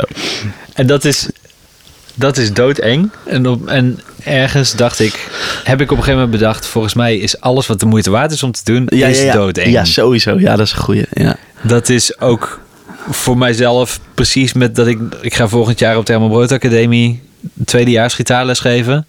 Ik vind het doodeng, Ja. want ik denk nog steeds... Ik kan die mensen helemaal niks. Die zijn net zo goed als ik. Die zijn Ja. beter. Ja. ja, ja, mooi. En sommigen zijn echt beter, maar dat maakt niks uit. Je kunt altijd, weet je, je kunt elkaar altijd iets leren. Zeker. Ehm, plus je neemt natuurlijk gewoon jaren ervaring mee. En ja, maar wat is beter? Wa- Want dat is wat waard, hè, die ervaring of zo. precies. Dat is heel, ja. Ja, ja, en eh, ja, het is natuurlijk heb je wel iets in te brengen, maar toen eh, ik was op Oerol dit jaar ehm, aan het werk in de studio. En daar zat ik te praten met iemand die gaf les in, op Artes in Arnhem. Die gaf creative writing aan de, eh, volgens mij, mensen die film studeren. Scenario schrijven, zeg maar. En hij zei, ik doe dat eigenlijk... Ik wil dat blijven doen, totdat ik het idee heb dat ik er niks meer van kan leren. En die vond ik heel sterk. ik mooi, dacht, hè? oh ja, wacht even. Dus Ja. ik, ik, ze vroegen mij voor de Herman Brood Academie, wil je die gitaarlessen gaan geven? Ik dacht, ja. Waarom zeg ik nou ja? Punt 1, omdat het doodeng is. Punt Mm. 2, omdat ik denk dat ik er heel veel van kan leren. Ja. Dat zijn de twee redenen. ja, dat is super vet om er zo in te gaan. Ja. Ja. Een soort van, het is eng, dus het zal wel de moeite waard zijn. Weet je? Ja. Dat is natuurlijk, je systeem voelt gewoon aan van, oh wacht even, shit, dan moet ik echt aan de bak. Ik moet nou echt wat gaan doen. Ja. Je kunt niet, je kunt niet gewoon die mensen dan een jaar lang zomaar laten zitten. Ik heb Nee. maar iets toegezegd waar, Ja. Ja. naar hun toe. Ja. Ja. Naar een stuk of tien studenten. Ja. En dat is fucking eng. Ja. Ja, we gaan volgens mij best wel van de hak op de tak. Ja, maar, maar dat eh, is leuk. Dat is uit. prima. Nee. Ehm, ja, ik... eh, oh, ja, dit, dit is misschien wel, eh, wel leuk. Ik noem eens eens een paar, een paar platen, eh, weet ik veel, vijf of zo, die je beïnvloed hebben in de zin van... Oh, ja, die sound vind ik vet. Eh, of hoe ze ze zijn omgegaan met bepaalde dingen opnemen qua in wat voor ruimte. Of nou, waardoor je bent beïnvloed eh, voor je eigen werk als producer, engineer, zeg maar. Maar ja. De eerste die in me opkwam is een plaat waar wij het tijdens het eten over hadden. Is een- een soloplaat van Mike Watt. Ja. Bassist van later van de Stooges. Maar niet origineel lid van de Stooges. Maar hij was origineel van de Minutemen en Firehose. En twee Amerikaanse punkbands. Ehm, eh, en hij heeft een soloplaat gemaakt ergens mid jaren negentig... waar de hele who's who van Amerikaanse alternatieve scene op meespeelt. Van Dinosaur Jr. tot Nirvana, tot Sonic Youth, tot Ja. Beastie Boys, tot Chili Peppers. Ja. Ehm, en dat waren allemaal, al die bands waar die mensen uitkwamen, was allemaal een soort van established en heel duidelijk wat het moest zijn. En heel goed te marketen, Ja, weet je wel. ja. Want alternatieve rock in de 90s. ja, dat was... Ja. En die plaat, die, is, die gaat echt van free jazz tot soort van jaren 70 crooner muziek. Tot een cover van Maggot Brain, waar Jay Mascis de, de solo speelt. Maar die mensen zijn zo vrij aan het muziek maken daar. En in één keer hoor je wat. Wat eigenlijk, zeg maar, wat ik hoorde in die plaat was wat punkmuziek eh, bij te dragen heeft aan de muziek. Het is niet alleen maar de punk, maar het is een bepaalde mindset Mhm. Ja. van spelen. Ja. En een bepaalde vrijheid van spelen en een benadering daarvan. Ja. Maar eh, wij hadden het ook toen over Nels Klein. Die speelt ook mee op die plaat. Nog als veel jongere gitarist dan Ja. hoe die nou bekend is. Maar dus echt nog vanuit een soort free jazz Ja. slash punk inslag. Ja. En die man die speelt fantastisch. En dat Ja. maakte zo'n indruk op Ja, mij. ja. Hoe hij, en Jay Mascis ook. Hoe expressief die man kan spelen. Ja. Dus die plaat heeft heel veel indruk gemaakt. Eh Ballhog or Tugboat heet die. Ball. Ballhog or Tugboat. Die ga Ja. ik echt, echt checken. Ja, die moet je echt hebt hem checken. Echt, echt verkocht nu hoor. Ik ben heel benieuwd.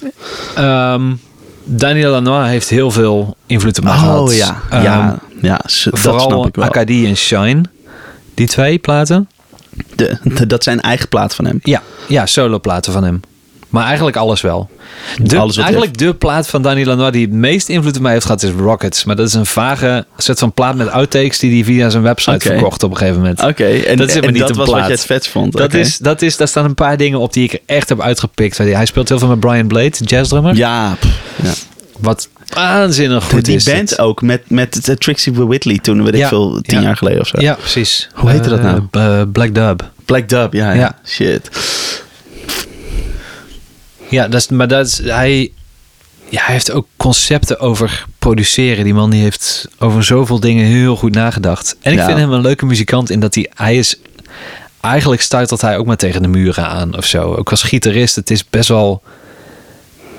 eh, Ja. rough around the edges, zeg maar. Ja, maar wel echt sound gewoon. Hij heeft ook eh, ontzettende sound, ja. Maar het- ik, weet, ik, ik weet dat hij het onder controle heeft. Maar het lijkt alsof hij het soms net niet onder controle heeft of zo. Weet je wel? Dus het voelt allemaal een beetje alsof het per ongeluk gebeurt. En juist vanuit dat heeft hij heel goed gecultiveerd. Ja. Dat heeft hij altijd, maar dat heeft hij dus al 40 jaar in zijn werk. Dat je denkt van hé, maar dit ging per ongeluk. Nee, dat Ja. ging helemaal niet per ongeluk, maar het klinkt zo. Ja, ja. En dat is heel zorgvuldig zo gemaakt dat Oh, het dat zo grappig is dat je dat denkt. ja. Dus ja, dat is eh, Rockets van Daniel Lanois. ja. Eh, vijf vroeg je, hè? Ja, nou goed, dus Ja. dat is ook maar een nummer of zo. Ja. Dus ze- dit is Ehm, prima hoor. De, maar de, de derde waar ik aan moest denken is ook met Brian Blade. Is een plaat van Wolfgang Moetspiel. ehm, de Oostenrijkse jazzgitarist uit Wenen. Die plaat heet Friendly Travelers. En dat is gewoon alleen maar hun met z'n tweeën. Oh, met z'n tweeën? Ja, Wow, ja, is gitaar en drums. vet. En dat is eigenlijk echt moderne jazz wel. Ja, Eh, moderne jazz. Veel mensen denken dan nog aan free jazz, maar dat is nee. Nee, van nu, moderne jazz. Dus Dat eigenlijk is heel ouderwets. Heel gecomponeerd, heel klassiek weer. Heel, eh, best wel pleasing, ook harmonisch gezien. Oh, ja. Ehm, maar ook, ik, ik was toen eventjes in een heel spoor dat ik gewoon alles van Brian Blade aan het, Ja, aan het checken was. Ja. En via mijn broer, die woonde in Wenen en die kende Wolfgang Moetspiel. En zij maakten samen die plaat. ja.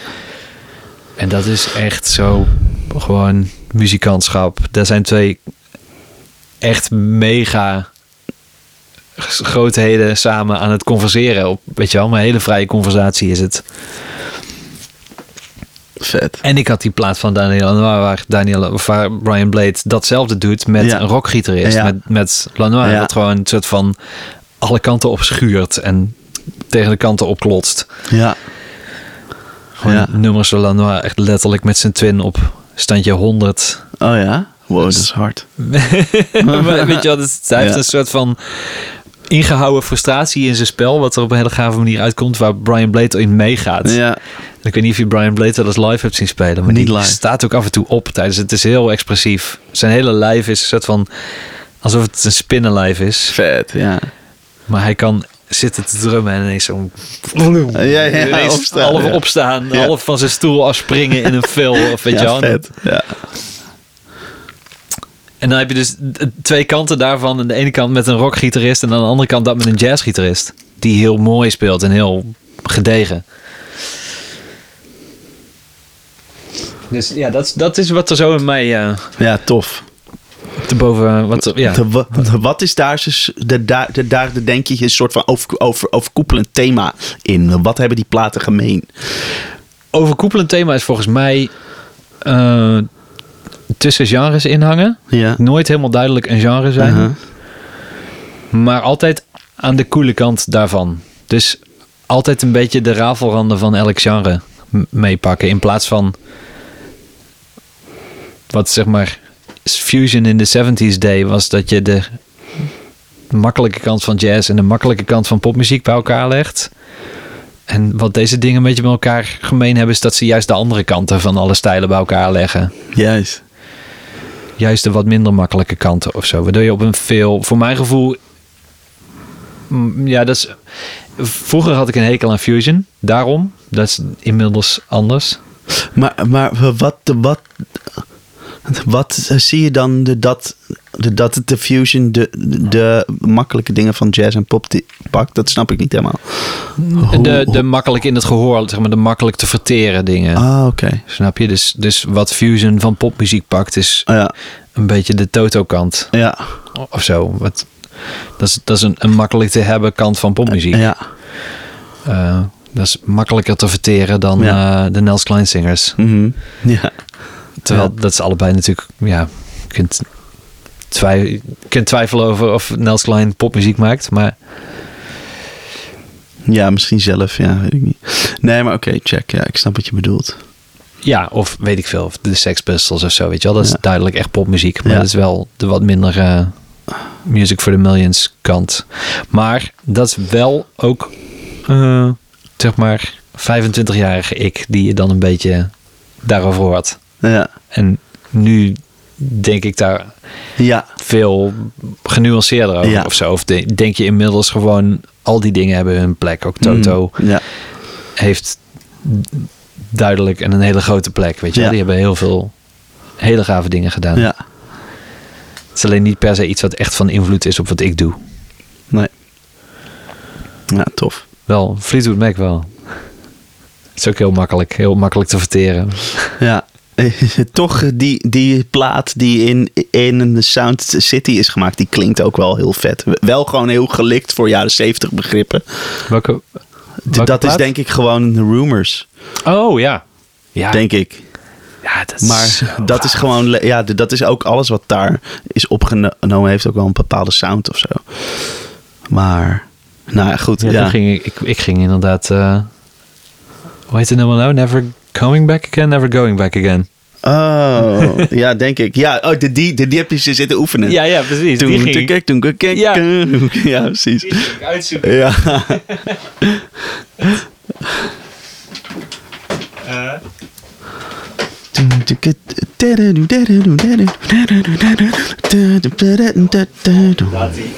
Ik weet niet eens hoe dat... Dat heeft een naam. Dat soort... Is dat Travis Picking of zo? Dat denk ik. De Travis. Travis Picking, ja, denk ik wel.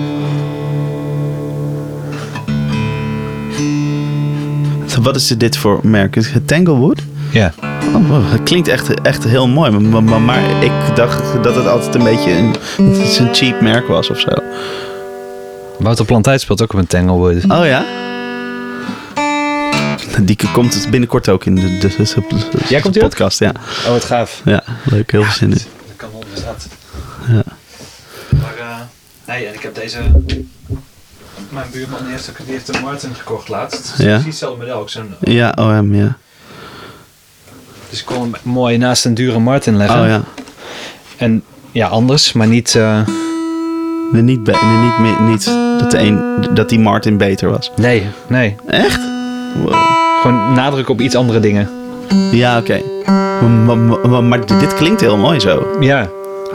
Was dit een hele dure... Je hoeft nu niet precies te zeggen van eh, hoe duur. Maar wa- wa- was dit een hele dure gitaar of valt het wel mee? 600 Oh. euro.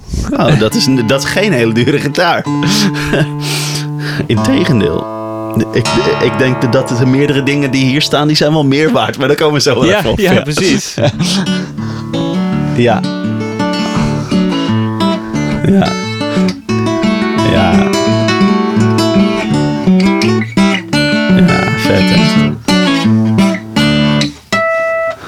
Ja. Eh, de, de- dat is dus eh, dat gat of eh, de dead cat Nee, tuning? drop of D open? gewoon. Oh, oh, drop. Oh. Juist. Ja. Nou, hij stond net in... eh, ja, dat, is- dat gat inderdaad, toch? Dead cat. Ja, precies. D- DAD. Ja, ze- ze- ze- ze- een soort van D sus 4. eh. Ja. Ja, precies. ja. Ja, want dan was ik eh, die... eh,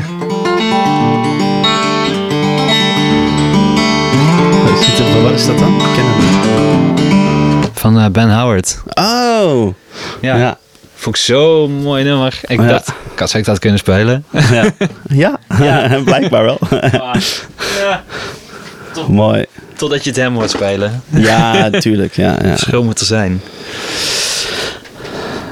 Maar ja, ik ben, ja, al dat, dat, dit soort tokkeldingen is helemaal... Ik denk nog steeds, wow, dit lukt gewoon. Ja, Weet je. Ja. ja. Vet. Lachen dat je dat dan helemaal daarvoor voor, voor die plaat eh, bent gaan doen. En, eh, Ja, nou ja, daar, daar, daarvoor moest ik die plaat doen, kennelijk. Ja, ja Dat was precies. Ja. nodig. ja, mooi.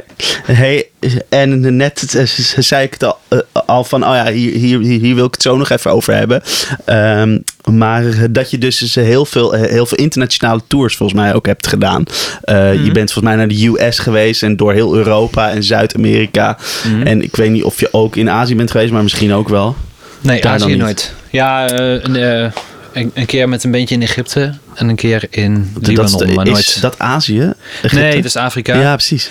Nee, Libanon is wel Libanon. in Azië, maar en Turkije. Ja, ze zo net. Maar ja, Europa. Ja, nee, ik, nee ik, zat, ik zat te denken aan, ik ben nooit oostelijker geweest dan dat. ja oké, Ah. check. Ja, op die manier. Ja. Samara in Rusland is het meest oostelijk wat ik ooit ben geweest. Oké, oh ja, Rusland ook nog. Ja. Maar eh, wa- wat voor je. wa- Wat zijn de, de mooiste plekken waar je bent geweest? Of de tofste, of de leukste, of de gekste? Of de... Eh, Samara in Rusland. Ja, ja, wat was daar? eh? Ja, je, je zit bijna in Kazachstan. Het is, je bent Oh. echt in een andere wereld. Wauw. Het is, het is zo diep in. Ik bedoel, ik ben vrij vaak in Moskou en Sint-Petersburg geweest. Maar dat is nog heel.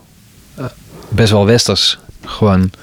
Maar als je in Samara komt. En ik ken mensen die echt nog gewoon. diep Siberië in zijn Uh-huh. geweest. Ook met bands. Ja. Maar in Samara zag je al dat het. Daar staan bijvoorbeeld heel veel huizen. Ook nog echt van die oude Sovjet-Unie. Van voor de Sovjet-Unie. Echt uit de Tsarentijd. Kleine Oh. houten huisjes. Gewoon in het centrum van de stad ook. Oh. Dan staat een fucking raket op het midden op het plein van de stad.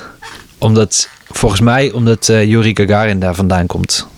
Daar geboren is. De, dat? eerste, de eerste cosmonaut. Oh. Eerste man in de ruimte.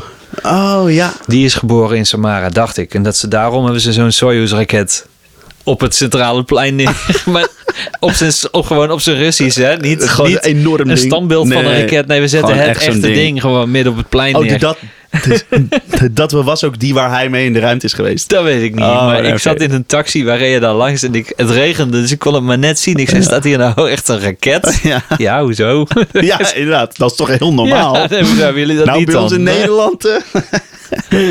Maar ja, in Zuid-Amerika is een hele bijzondere plek om te toeren. Maar dat was met Anneke ook altijd heel speciaal, omdat zij best wel groot is daar. Ja, ja de, de, de, dat vroeg ik me nog af. Hoe, hoe is zij zo groot over heel de wereld? Of zo? Niet dat ze het niet, eh, Nou ja, dat het niet, maar gewoon, ja, dat, dat het komt gewoon niet zoveel voor dat iemand uit Nederland zo Nee, de metal kan scene en wel. Ja, dat is waar. Ja. Ehm, er, kijk, er is gewoon in de alternatieve pop- en rockmuziek geen infrastructuur vanuit Ja. Nederland naar het buitenland. ja. Dat is, weet je wat, terwijl voor Engelse bands is dat er wel. Als je in Engeland een beetje een leuke band hebt, Ja. dan een dikke kans dat, dat de hipsters je hier ook kennen. Ja. Maar andersom Ja. is het niet zo, Nee. omdat die infrastructuur er niet is. Maar Nee. als je metal maakt, en zeker female fronted metal, wat Ja. Anneke met The Gathering is daar zo een van de grondleggers van. Ja. En na Anneke kreeg je Within Temptation en Epica. En, en die gingen allemaal even tien keer eroverheen qua grootte natuurlijk. Eh, en Floor met, eh, eerst met eh, After Forever. En toen met Revamp en nou van Nightwish. Epica. Oh, Nightwish, ja. Ja. Ehm, Die Dus- heeft ook nog op de rock gezeten, toch? ja, die zat ook Eh, in heeft hij ook in jouw jaar gezeten? Nee, eerste lichting. Oh, ja, Ja. oké. Ehm, maar ja, da- daar is die infrastructuur. En dat is begonnen met een paar metalbands uit, die, uit de jaren negentig. Volgens mij is het begonnen met, met Orphanage en Gorefest en Pestilence. En Ja. dat soort bands die Ja. gewoon in Europa gingen toeren. Omdat, Ja. dat deed je nou eenmaal. Ja. En van daaruit, En en toen zijn er een paar bands groot geworden. En op een gegeven moment, nou heb je natuurlijk na Win Temptation. Als je Nederlands, als je female fronted metal maakt, of van die symfonische metal, en je bent uit Nederland, dan is dat een dan is het gewoon... eh, ja. Dan is dat extra cool. Ja. Net, als, net als dat dance producers, dat Nederland extra groot is voor Crazy, Het is alleen maar goed als je, als je dance maakt of EDM maakt en je komt uit Nederland. Dan is dat, dan, is dat netwerk. een Dan, vette gast, ja. Ja, Precies, dus er zijn managementbureaus en boekers die Ja. allemaal internationale contacten hebben. Ja. Terwijl de wereld waar wij volgens mij allebei uitkomen van gewoon poprondebandjes, Ja. is er nul netwerk wat dat betreft. Ja. Zegt iedereen alleen maar, ja, het wordt wel moeilijk. Ja, ja, dat is al het enige wat je hoort. Ja. Ja, dus, maar ik zag toen inderdaad in die metal scene, ja, ik kwam ook, weet je wel, ik had tien jaar lang in Woest in een alternatieve band gewoon rockmuziek gespeeld. En we hebben ooit eens een keer een optreden in Zwitserland gedaan. Toen werden we gehouden op de snelweg. Eh, ja en, en konden we het optreden cancelen omdat onze bassist de dag ervoor een joint had gerookt. Dus, er was- staat het een filmpje op op YouTube voor de mensen die het leuk vinden om te zien. Het is denk Ja. ik eh 10, 12 jaar oud of zo. Ja, precies. Dat is hilarisch. Early days of YouTube. De Duitse blik, eh, of, of hoe heet dat nou, blik op de weg of Ja, zo. ja, ja. Dus, zeg maar de, de, de- een soort van Duitse versie van dat programma, daar komen jullie in. Zo, zo van een eh eh, muzika aus Holland, Ja. weet je wel, helemaal zo. Precies. Fucking goed. Ja. Maar ja, dus dat is het enige buitenlandse ding wat we met die band ooit hebben gedaan. Ja. En, en toen kwam ik bij Anneke en toen zag ik dat hele netwerk. Toen Ja. yo, al deze mensen toeren, Ja. die spelen over heel de wereld. Ja. En Dus dat, ik heb dat inderdaad, en van daaruit, vanuit door Anneke, kreeg ik, leerde ik mensen kennen, maar wel meer in die metal scene inderdaad. En zo heb ik ook met een aantal andere bands getoerd. ja. Ook in andere hoedanigheden. Op een gegeven moment, als ik dan baantjes nodig had, dan Ja. ging ik gewoon als drumtech toeren met een andere band bijvoorbeeld. Ehm, ja. Vet. nog een tijdje basgitaar gespeeld bij een symfonische metal band. Ja, maar dat, Dat, is, dat is, zag ik, ja. Toen dacht ik, huh? ja, dat is wel een hele, heel raar zijspoor. ik was dat op een gegeven moment aan het doen en toen dacht ik echt zo, ook letterlijk op het podium een keer van, What the fuck? ik moet dit niet meer doen. Nee. dit is niks, dit gaat te ver van het pad af. Ja. Terwijl ik, ja, ik, dat is natuurlijk het hele thema van het gesprek ook. Dat, je, dat ik zo'n gener- gener- generalist, noem ik het vaak, maar weet je, als ik maar kan maken, dan is het allemaal wel leuk. Ja. Maar je doet dus van alles. Ja. Maar dat, ik, ik had dat toen gedaan omdat zij vroegen, zou je basgitaar willen spelen? En ik dacht, yo, ik wil wel heel graag dat instrument beter snappen. Ja. Want als gitarist heb je vaak een beetje rare verhouding met Ja. basgitaar. Ja. Je denkt, wat is dat nou? Want Ja. Ik kan het spelen. Elke gitarist kan basgitaar spelen, Ja. maar toch niet. Maar niet. Nee, ja, precies. Maar hoezo niet? Weet Ja. je wel, want ik kan het toch spelen. Dus Ja. toen ben ik het gewoon twee of drie jaar, nee twee jaar gaan doen op tour. En dan gewoon tours van drie weken was ik gewoon de bassist. Ja. En Wel vet. daar heb ik wel heel veel van geleerd wat dat betreft. Nou, dat en ik had best. alle instrumenten op mijn oortjes Ja. niet aanstaan. Oh, echt? Behalve drums en bas. nee, dat is ook flauw. Dus het, ik, ja, het is gewoon, het is niet mijn genre. Nee, natuurlijk.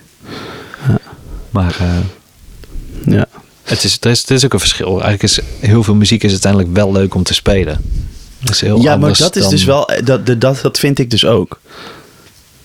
Ja, maar- dat, dat vind ik ook wel lastig zo. Van, ja, ik vind heel veel dingen leuk om te doen, maar wat is nou echt ik of zo? Ja. Ja. Maar ja. Eh, we hadden het over de internationale tours. Zijn er nog meer, meer, meer plekken die, ehm, die je echt zijn bijgebleven of zo? Ehm, ja, er zijn heel veel plekken bijgebleven. In Amerika toeren vond ik echt Ja. te gek. Maar omdat het om een rare reden, omdat het, wij zijn zo opgegroeid met Amerikaanse cultuur, Ja. maar op afstand. Ja, Weet je wel, wij ja, kennen alle Amerikaanse films. En Ja. we zitten eigenlijk, groeien wij op in de Dus- Amerikaanse cultuur, maar we zijn er niet. Nee. Dus we zijn er geen deel van. Het is een beetje, volgens mij, zoals iemand die, eh, dat je in een Nederlands gezin opgroeit, maar je woont in eh, Ghana. Ja. Dan denk je, ik groei in Nederlands op, maar ik weet niks van Nederland. Ja, ja, ja. En dan kom je in Amerika en dan herken je, en dan denk je ineens, oh, wacht even, voor die mensen waren al die was Home Alone, was gewoon een typische wijk. Ja. Terwijl wij dachten, wow, wat is dit allemaal raar. Ja, ja, ja, klopt. Dat dacht je niet eens, want zo zien huizen in films eruit. Ja, klopt. Dat Huizen zijn in huizen uit films, zien er anders uit dan ja, echte dan huizen. echt huizen. Ja. Of van Amerikaan natuurlijk niet. Nee. Maar het is, oh ja, daarom. En dan, en dan zie je inderdaad in één keer eh, Niagara Falls. En je bent in Chicago. En je bent in New York. Ja. Je is- weet je wel, we speelden een keer. Ik heb op Times Square gespeeld een keer. Wow. Dat is heel cool. Sick. Dus dan ben je ineens daar. Je rijdt Manhattan binnen. denk je, yo, dan zijn we Ja. ineens, ik ben Dit al die plekken op vakantie nooit Ja. geweest. Ik ben Nee. alleen maar gewoon geweest om alleen maar op doorreizen. Ja, je bent natuurlijk altijd de volgende dag weer weg. Ja. Maar wel, ja, ik- Amerika was wel indrukwekkend gewoon door, door het soort van feest van herkenning. Ja. Dat je ineens denkt, oh, Snap wacht even, hier was je al die tijd. Ik Ja. kende je al. Maar Ja. plus dat ik familie heb in Amerika die ik Oh ja. Eigenlijk nooit had ontmoet. Grappig. Ehm, ja, zitten we te denken wat nog meer. Beirut heeft heel veel indruk op mij gemaakt. Eh, ver voordat het daar helemaal misging en Mm. voordat het de halve stad ontplofte. Hmm. Maar eh, vooral door het eten. Ja. Het is echt by far het lekkerste eten Ja? ooit. Wat, wat is dat? Wat, wat, wat ehm, Ja, Libanees eten is uit daar, het Midden-Oosten. Daar komt al wat alle vegetarische lekkere eten. Ja, ja, ja. Alle hummus en de lekkere smeerseltjes en de falafel. En dat komt allemaal daar vandaan. Oh ja, de, de, de- dus daar is dat gewoon nog, nog tien keer zo lekker. Ja, Precies. Ik, ik ben dus ooit een keertje in Dubai geweest om te spelen. Mm. was ook echt weird. Maar de, dus, dus, dus, dus daar zijn zo, eh, hebben we toen ook ontbeten of geluncht of zo bij, bij zo'n soort, echt zo'n zo'n plekje daar. En ja, goed, Dubai, dat is dan alsnog een hele weirde plek, omdat het zo westers is. Maar Ja. dit was wel echt een soort oud gedeelte van de stad. Eh, en daar, daar had ik dus ook allemaal hummus gegeten en falafel. En dat was echt van, oh, dus zo smaakt dit. Weet je wel, wat, wat, wat, wat je hier bij de app koopt, dat is ook heel lekker. Maar dat is echt wat anders. Ja, En ja, dat heb jij dan misschien met dat Libanese, echt, ja. ja. precies. Ja, Ja, dat Libanese eten, ja, dat was niet normaal. Het is trouwens helemaal niet waar dat ik nooit oostelijker ben geweest dan eh, Samara. Ik heb een keer in Jakarta gespeeld. Oh, ja. Vet. Dat was wel de, de, een van de twee weirdste one-offs ooit. Ja. Dat je gewoon voor één festival op en neer vliegt naar Jakarta. Oh, dat is wel crazy. Ehm, was dat ook met Anneke? Nee, dat was met Leaves Eyes, met die symfonische Oh, ja. metalband. Ja. Die, eh, maar ja, we spelen dan in dan Jak- Jakarta. Eh, we, we- Gewoon even daarheen. ja, spelen. Precies. Ja, we spraken dan af op eh, het vliegveld van München volgens mij. Dus ik reed met de auto naar München. Stapten we daar in een vliegtuig naar Dubai. Daarom moest Ja. ik gaan denken. Ja, Dubai oh ja. naar Jakarta. Ja. Nou, dan ben je twintig uur later ben je daar. Dan ga je daar een nacht slapen. Ja. Ga je even een middagje hangen. Ja. Spelen. Precies. En dan ga je s'avonds spelen. en dan slaap je dan nog een nacht. En de volgende ochtend ben je alweer op het vliegveld. Dan ben je alweer terug. Dat is weird. Dat je gewoon Dat- heel even zo, weet ik veel, 20.000 kilometer van huis bent of zo. Dat, weet ik veel hoe ver weg. En, ja, zoiets. Ja. Ja. En zo eentje hebben we ook niet met, wel met Anneke op de Azoren Wow. festival. Waar ligt dat eigenlijk? midden in de Atlantische Oceaan. Oh, jezus. Ja, Wat vet zeg. Dat was echt, maar dat is ook een hele gave plek. Ja. Want het zijn hele kleine eilandjes, maar die liggen Ja. midden in de oceaan. Dus het is helemaal op zichzelf gericht. Ja. Het hoort bij Portugal. Oh ja. Oh ja, ja, ja. ja. Maar het is echt een soort van sanctuary voor van allerlei natuur. Dus heel veel mensen gaan daar ook duiken of gaan daar. Oh ja. Dus er wordt ook veel gesurfd. Maar het is heel erg een natuur-hotspot van Ja. eh, allerlei zeldzame soorten en weet ik veel. Een, eh, Vet. een hele vette plek.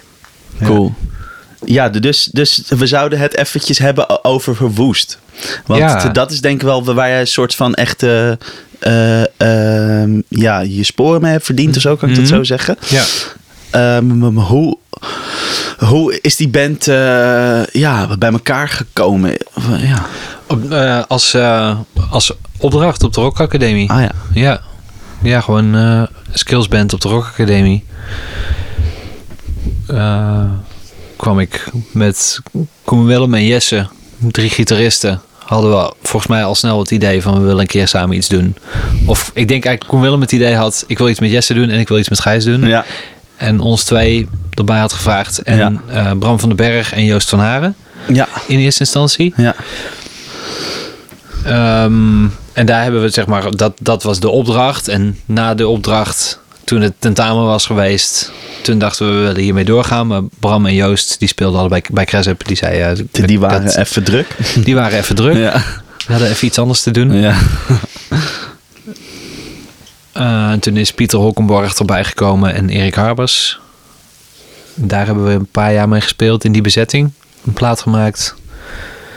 En eigenlijk met Pieter maar één plaat. Met die eerste drummer. Ehm, en die zei op een gegeven moment ook, ik stop ermee. En toen is Nicky Hustings. Toen, dus ja, we moesten een nieuwe drummer.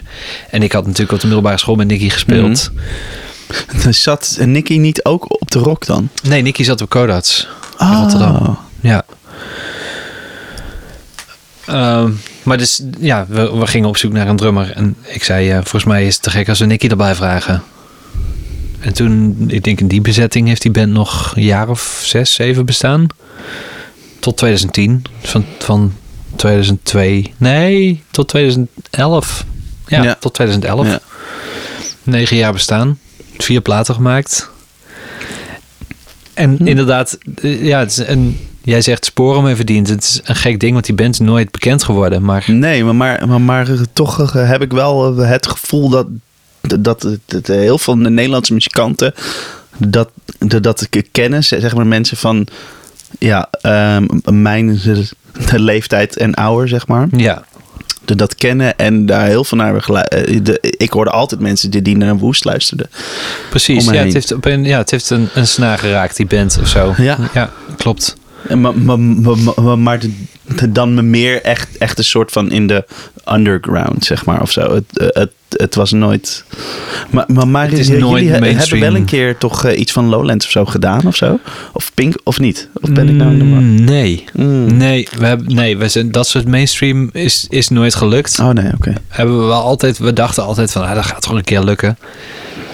Maar het is inderdaad altijd een muzikantenband gebleven. Mhm. Zeg maar dat we gewoon onder muzikanten waren we bekend. Ja.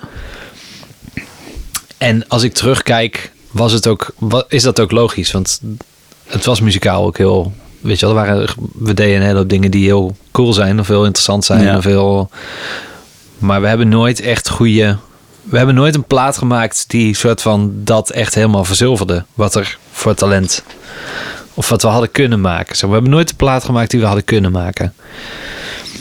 En Waarom, ik denk, waarom, waarom hebben jullie die niet gemaakt? Of, of, of, of zat het er toen niet in of zo? Of waren er het zat er niet in omdat we te eigenwijs waren. Hmm. Omdat we te eigenwijs waren om een keer met een producer te gaan zitten ook. Hmm. Omdat we altijd dachten, we kunnen alles zelf. En toen ook dachten van... allemaal nog niet precies wisten wat een producer eigenlijk doet. Ja, ja. En dachten, wij zijn, wij zijn veel te eigenwijs om met een producer te werken. Want we hadden binnen de band al, was er al zoveel strijd om tot een resultaat te komen. En dachten, ja, er komt er nog iemand bij. Nou denk ik, dat was echt precies wat precies geweest wat die band nodig had gehad om een plaat te maken met een producer die overzicht houdt. Want niemand van ons hield overzicht. Dat dachten we dat we dat deden. Maar iedereen zat gewoon dan met twee petten op in de studio uiteindelijk, weet je wel. En Koen Willem vaak met tien. De, Hmm. de zanger en een soort van main songwriter. Die probeerde dat allemaal bij elkaar te houden. Maar ja. ja, ja. Aan de ene kant dus denk ik het is jammer dat we nooit de plaat hebben gemaakt. Want we hadden een hele goede live reputatie. En ik denk dat we live ook wel echt goed waren. ja. En de platen zijn allemaal, voor mijn gevoel, is van elke plaat de helft goed. Dus dat je denkt, hadden we nou maar, weet je wel, hadden we dat gewoon even, of misschien iets langer materiaal verzameld. Ja. Maar aan de andere kant is het ook gewoon een, een speeltuin geweest van tien jaar. Dus is het heel erg, misschien ook juist heel erg nodig geweest dat je juist alle fouten maakt met Ja. zo'n band. Voor, ja, waarbij je dan, dan nu bent dat het daar bij heeft gedragen. Dat het daar heel erg aan bij heeft gedragen. Want ja, alles waar je ooit mee wilde experimenteren, hebben we gedaan in die tijd met die band. Ook heel veel studio-experimenten. Dus qua sounds vinden en Mm. qua. Het is echt één grote speeltuin geweest. Ja, vet. En met drie, drie gitaristen hadden we in het begin. Wat heel ja, veel. dus eh, met Jesse er ook nog bij. ja, ja, Jesse Klaassen Ja. En Koen Willem Touring en Ja. ik. Ja. En dan hadden we echt verdelingen voor drie. Op een gegeven moment waren we heel goed in arrangeren voor drie gitaren. Ja. Maar daaraan heb ik ook echt overgehouden dat ik heel snel in de studio gitaarpartijen kan stapelen. Ja. Ik weet heel snel wat bij elkaar past. Nee, of waar, ja. je nog, waar er nog ruimte is voor een partijtje. Ja, ja, precies. Dus dat je nog een gaatje vindt waar je nog een, een, een kleine riedel kunt spelen of zo. Ja. Precies. Ja. Ja. Ehm, dus ja het, het- ja, het is echt wel een beetje mijn eh, vorming geweest van tussen middelbare schoolbeentje en Ja, eh, iets meer volwassen muzikant.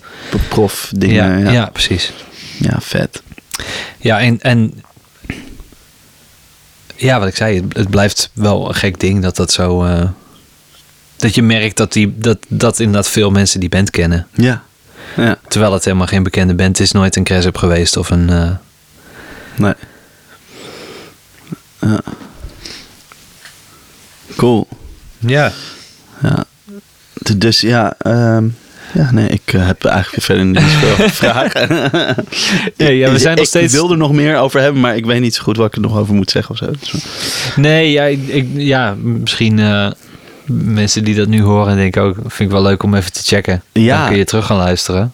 nou, alles staat op Bandcamp. Ja. Alles wat we hebben gemaakt. Ja. We zijn, het staat nog steeds niet op Spotify. Alleen de laatste plaat. de, die pla- ja, precies. Ja. Ja, het over gehad met Trivia. ja. Ja. Hoe heet het album? Six Minutes South. Oh ja. Ja. ja. Wat is jouw eh, ehm, lievelingsding, eh weet ik veel, liedje of plaat van wa- wat, wat jullie hebben gemaakt als band? Wat vind je het tofst of misschien waar ben je trots op of zo, zoiets? Ehm.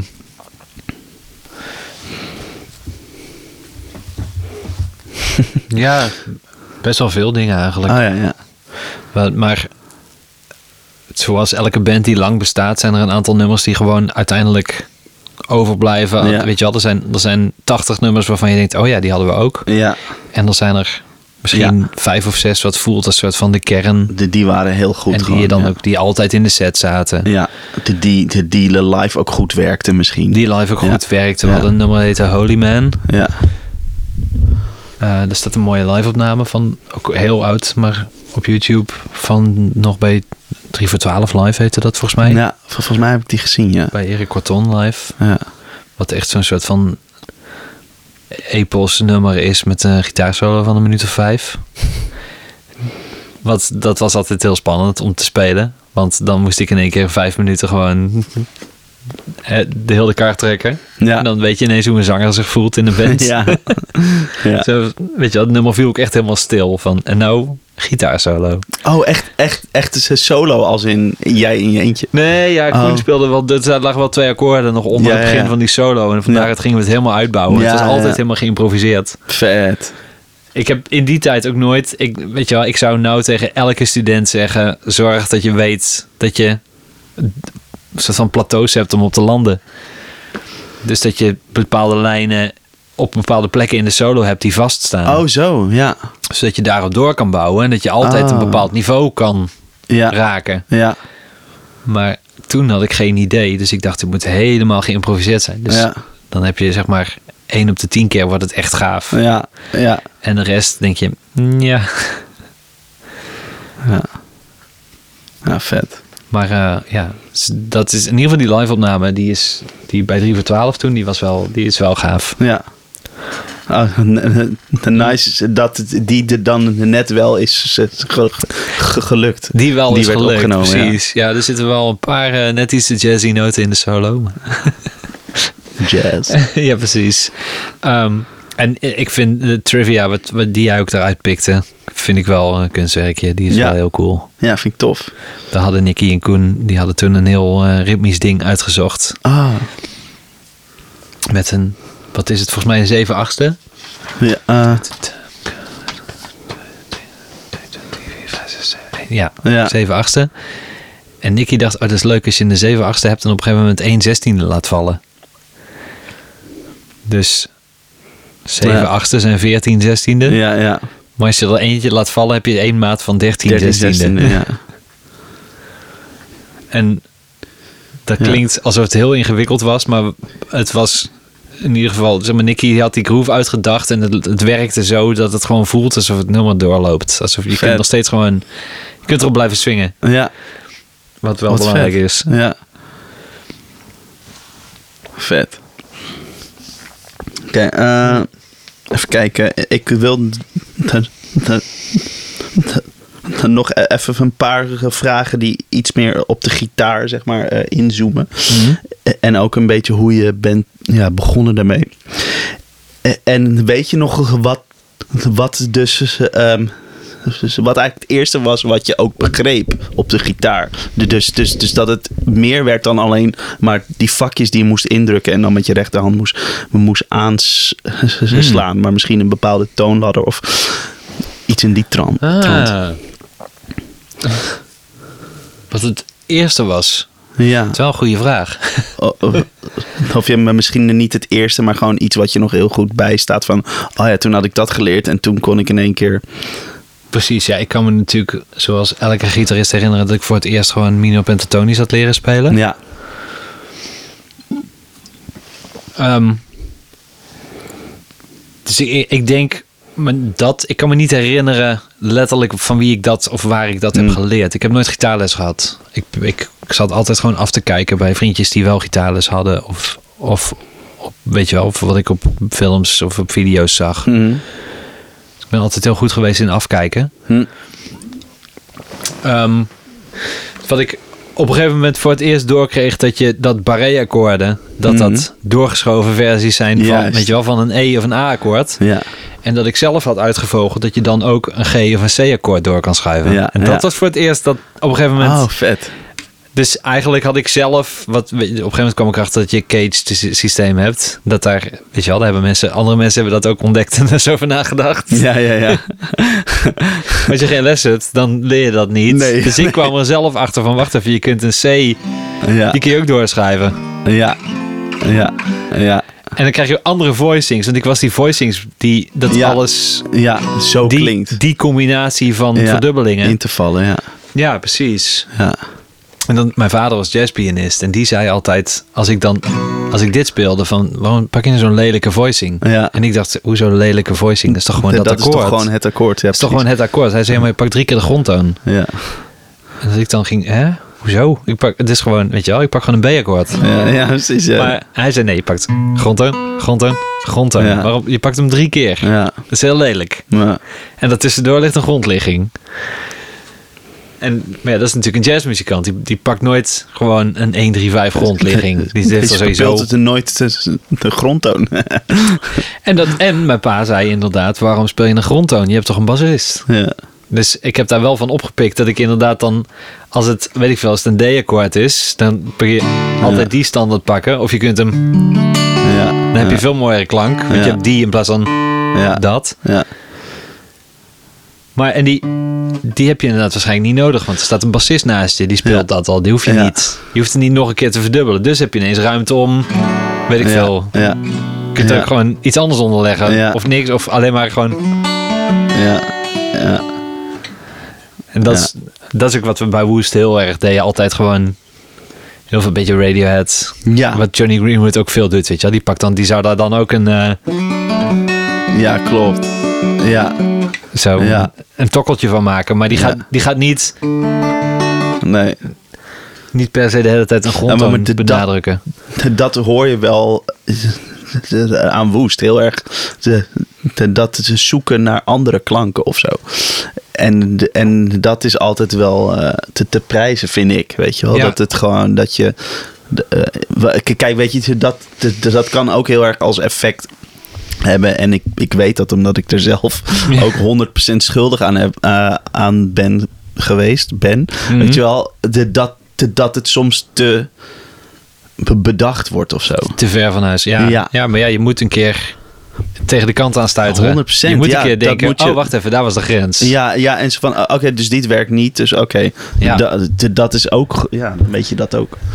Voor mijn gevoel is dat... Kun je dat zo breed trekken als je wil in, in muziek. Dat je eh, erachter moet komen wat werkt. Kun je dat vertalen naar gear, naar gitaren, naar wat voor versterker gebruik je, Ja. welke pedalen gebruik je, naar welke partijen, hoe speel je je partijen, welke voicings pak je. Alles heeft te maken met een soort van notitieboek vol verzamelen met dingen die, ah, dit werkt. Ja, Want dit, dit werkt in deze situatie. En waarom zo'n speeltuin zo belangrijk is. Want je moet daar ergens achter komen. Maar uiteindelijk, als je als gitarist. eh, of je gaat bij een artiest spelen. Of je bent in de studio. Of je gaat als producer werken. Of moet je snel daar op een plek kunnen komen bij iets wat werkt. Ja, En je, Ja. weet, je weet nooit wat dat gaat zijn. Ik bedoel, ik kom Nee. nog steeds, ik kom nog steeds bijna altijd als ik in een studio sessie zit, komt er wel iets bizars voorbij. Dat je denkt, hoezo ben ik dit nou ineens aan het doen? Dat je ja mooi is dat. echt gewoon halve octaafspreidingen aan het spelen bent. Ja. Of, je, of je moet vragen aan iemand anders, kom er eens even achter staan. Want ik heb die ene bas nou daar nodig. Ja. Of bizarre stemmingen. Of Mhm. weet je wel. Ja. Maar die zoektocht daar naartoe, die ga je wel versnellen op een gegeven moment. Omdat je gewoon een heel je notitieboek vol hebt Ja. met Ja, shit die werkt. ja. Ja, eh, eh, of je weet op zijn minst de hoek waar je het in moet zoeken of zo. Weet je wel? Ja. ja, en je hebt op een gegeven moment clichés opgedaan. Dingen. Ja. Eh, en die kunnen echt... Dat kunnen hele bizarre dingen zijn. Daar heb ik ook ooit een keer een trucje opgedaan. Dat ik erachter kwam dat je met een bottleneck heel mooi kan strijken. Oh. Op een akoestische gitaar niet, maar elektrisch... Wow, dat, dat, dat, dat, dat, dat moet je me, me zo even laten zien. Ja, maar- die zal ik je straks laten zien. Ja. Ik kan hem nou niet echt. Maar dat je, het, het idee is inderdaad dat je gewoon. Dit doet eigenlijk. Maar als je dat op Oh een my elektrische gitaar met een delay. Ja, dan, dan, dan je- krijg je een... kun je echt gewoon. Het is mooier dan een Ebo. Het is een mooier effect. Wow, wat vet. Dat is zo'n zo'n raar trucje wat je dan ergens een keer opdoet. Vet. Nou, lachen. De wat? Wie, wie, die zijn vooral met dat instrument, die gitaar, echt invloeden geweest? Bepaalde gitaristen of bepaalde... Ja, ja Nels Klein hebben we het, hadden we het over. Ja, Het is een hele grote invloed. Ja. En dit, maar natuurlijk een mega virtuoos. Eh Jay Mascis, Dinosaur Jr. was echt, dat was de band voor mij als, als, eh, als puber. Nirvana was ook was de eerste, was soort van de, dat was de, de gateway. de gateway drug wil ik ook zeggen. Ja, precies. Ja, ja. Ja, maar, maar Dinosaur dat is een was hele de makkelijke band. ingang. de- Dat, de Precies. Nevermind, weet je wel. Ja, Ja, ja. Ehm, Zo snap ik. dus dat is vet. Jay Mascis, eh Bill Frisell, een hele grote invloed Ja. Vet. In, in zijn... Ja, ik kan het niet duiden. Gewoon de muzikaliteit van zijn spel, van zijn... Hm. Die het echte gitaar beschouwt als... eh, zoals, we, zoals wij zang benaderen... Zo benaderen we heel vaak andere instrumenten niet. Mhm. Weet je wel? In zang zoek je echt expressie. En Mhm. echt gewoon in Ja. elke noot ligt een bepaalde... Die communiceert iets. En dat hoor ik hem op gitaar doen. Ja. En ik hoor dat eh, Brian Blade op drums doen ook. Ja. Maar dat vind ik heel gaaf. Dat ik heb, heb ik volgens mij daardoor opgepikt. Vooral door die soort van iets meer jazzkant. Mhm. Die moedspeel, Wolfgang Moedspeel heeft dat ook. Hm. Al is die iets meer traditioneel jazzgitarist. En dan, we hadden het net ook eh, tijdens het eten over Julian Lage. Mhm. Die eigenlijk ook af en toe bizar veel klinkt als Bill Frisell. Vind ik. Ja, zeker, ja. Wa- Wat Zeker. best wel gek is, want ik, er klinkt niemand anders als Bill Frisell. Nee, nee maar, maar, maar, eh, eh, wat hij wel heeft, dat is een be- bepaald je denken qua sound, wat heel veel mensen een soort overnemen als een soort van maniertje. Hmm. Maar dan wordt het een soort van verbastering van wat hij deed. Maar, Ja. maar, maar de, dus dat doet Julian dan weer niet. Maar wel iets in die sound en in hoe die speelt, wat je soms kan denken aan Bill Frisell. Daar Ja. ben ik het echt mee eens. Ja. Ja, precies. Er is, er is iets in de soort van recht door het midden van elke noot die hij speelt. Ja. ja. Hoeveel, zeg maar, terwijl het, het is heel lyrisch gespeeld en het, hij speelt overal omheen. Mm, Het is heel erg dat, maar, maar elke, zeg maar, uiteindelijke noot die eruit komt, die gaat echt zo recht naar je gezicht toe. mm. Die, hij, eh, hij communiceert uiteindelijk heel duidelijk. Dat vind ik heel gaaf. ja. En een, eh, een meisje die ik ken, uit, eh, oorspronkelijk uit Eindhoven, Chantal Agda heet zij. Hm. Die, zij speelt wel eens met Bill Frisell. Zij is singer-songwriter. Oh, Oké. Ehm, Wauw. En heeft een paar dingen gedaan live samen met Bill Frisell. Maar ook op haar, volgens mij op haar laatste album speelt hij ook weer mee. Zij heeft hem ergens leren kennen en die vet. maken af en toe samen muziek. En ze- Dan woont zij in de States of zo? nee, nee, in Oh. België. Ah, Ja. Ik weet niet, ik weet niet hoe dat. Ik heb er nooit eh naar gevraagd hoe dat contact is Hm. ontstaan. tof. Maar eh, de filmpjes die ik van haar zag, dat zij op een festival live speelt met Bill Frisell, is gewoon, zij speelt. En het zijn best wel simpele liedjes. Dus het is heel mooi wat zij maakt. Heel eh, gevoelig Ja. en heel zacht. Maar zij speelt een heel harmonisch, heel basic liedje. En hoe Bill Frisell daarmee omgaat. Maar hoe die dus ook al zijn voicings kent en overal veilig kan landen. En toen dacht ik wel echt, kut, dat is, weet je wel, dat, dat huiswerk, dat moet ik wel echt nog gaan doen. Dat is leuk dat je dat zegt, want, want Julian die heeft het een vriendin. Of volgens mij zijn ze zelfs ge- ge- getrouwd inmiddels. Dus Margaret Gillespie heet zij. En zij is singer-songwriter. En zij, zij, zij, zij spelen dan ook wel eens samen. En ja, die, die, die, die liedjes van haar zijn ook, ja, ook niet super ingewikkeld of zo qua harmonie. Gewoon, ja, gewoon van dat soort liedjes, weet je wel, ja, ja. singer-songwriter. En dan hoe hij dat speelt, dat is ook super vet. Ja. Dat je denkt van, joh, heel veel mensen hebben toch een soort cliché eh, over jazzmuzikanten dat die geen, geen, geen mooie, eenvoudige dingen kunnen spelen. Nou, dat gaat echt helemaal niet op voor, voor, hem of dus blijkbaar ook voor, voor, Bill voor Frisell. Precies. Da- dat is gewoon, eh, eh, weet je, ze, ze, ze met he- heel veel kennis en, en heel veel, veel respect naar dat liedje en naar wat dat is. En dat zij dat aan het doen is. En niet jij, weet je wel, dat Ja. spelen. Maar de- dan wel met die sound en die kennis en, en die wij, wijdse. eh, ja, Idioom. ja, die Ja. Ja, Ja. en dat is, de, de, dat, is ja, de- dat, dat vind ik heel fijn om naar te luisteren. ja. ja, er naar te luisteren en eh, daar een beetje naar te kijken van wat kan ik daaruit meenemen of zo, weet je, of voor mezelf Precies. als, als gitarist. Ja, ik, dat is volgens mij wat ik gewoon de rest van mijn leven ga blijven ambiëren. Dat je dat, je dat hebt, dat je dat gemak Ja. in. Ik weet, ik weet heel mijn hals waar alles ligt. Ik kan overal gewoon. Ja, eh, en niet alleen maar single note. Weet Nee, je wel, zeker, ook- ook- zeker gewoon ook boven je zevende fret. ja, Ook nog steeds gewoon twee of drie of vierstemmig. eh Ja. Alles gewoon Ja. niet weet te vinden. Ja. Want dat, dan denk je, ik moet er naar zoeken. Maar gewoon het meteen hebt. Je- dat, dat, dat gewoon niet meer iets is dat zich nog actief in je hoofd afspeelt, maar dat je dat gewoon speelt. Zeg Ja, dat je dat gewoon precies. Nou, dat is wel een mooi streven, ja. Ja, maar ook, want, want ik heb dan soms een beetje dat ik me daar wel in kan verliezen. En dat ik dan een beetje het liedje verlies of zo. Oh ja. En, maar de, dus wel dat allemaal weten en al die opties zien, maar, maar toch jezelf beheersen of zo. Ja, toch een stap terug kunnen zetten. mooi, ja. Ja, Maar dat is ook een ding, hè? Dat je het moment dat je iets speelt, een stap terug, zeg maar, ook in je hoofd iets afstand kan houden.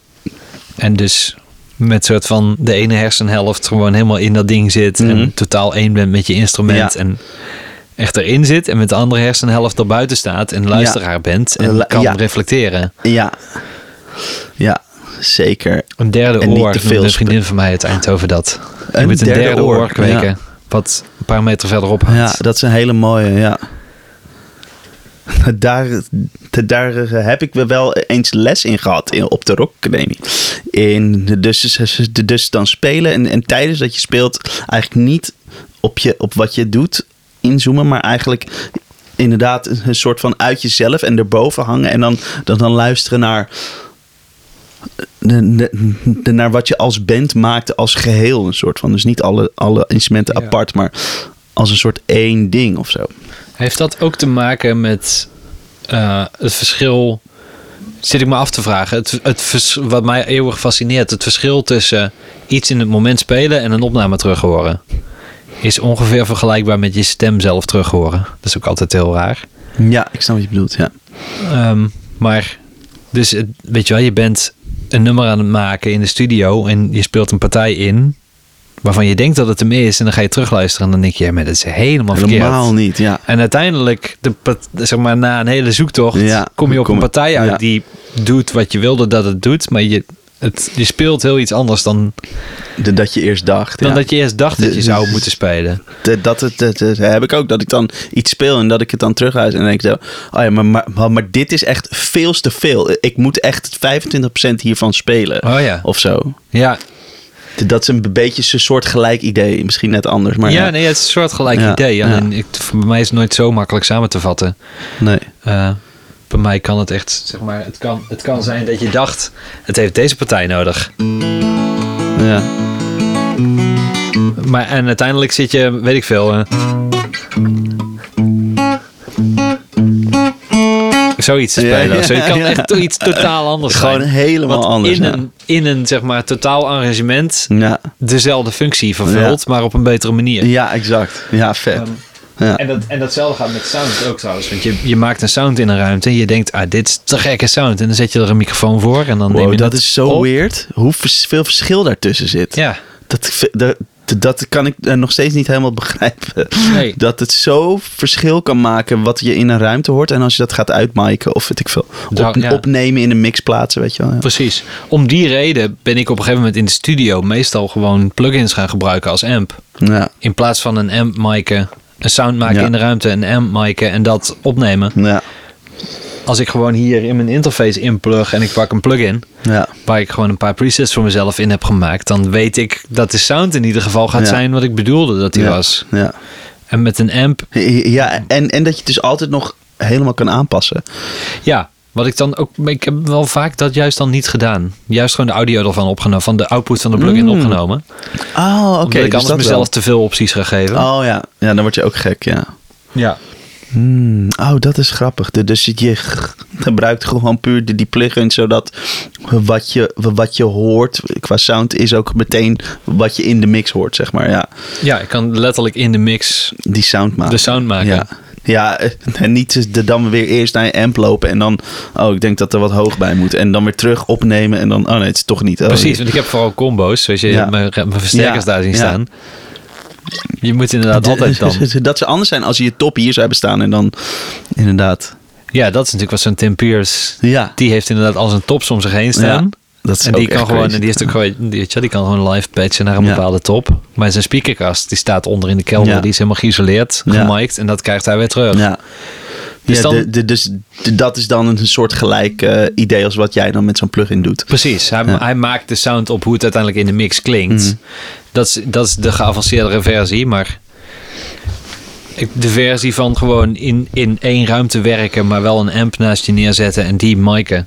En dan kun, op die manier snel een sound kunnen maken, heb ik nooit onder controle gekregen. Nee. Dat vind ik te ingewikkeld. Of Ja, te veel ook vertaalslag. dat heen en weer gaan en zo. Ja. Ja, precies. Je hebt het terug moeten luisteren. Is het naar de sound? Nee. Ja, ja, nee, nog niet helemaal. Nee, dat is ook een. Ja, nou. ja. Hey, ehm, dus, dus je geeft dus een les aan mensen die dus. ehm, ja, de, de, de, de ambitie te hebben om ook werkzaam te worden in eh, deze industrie. ja, ja. En ehm,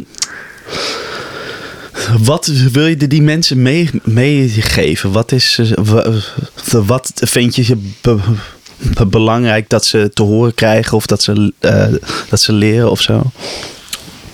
Volgens mij het belangrijkste is.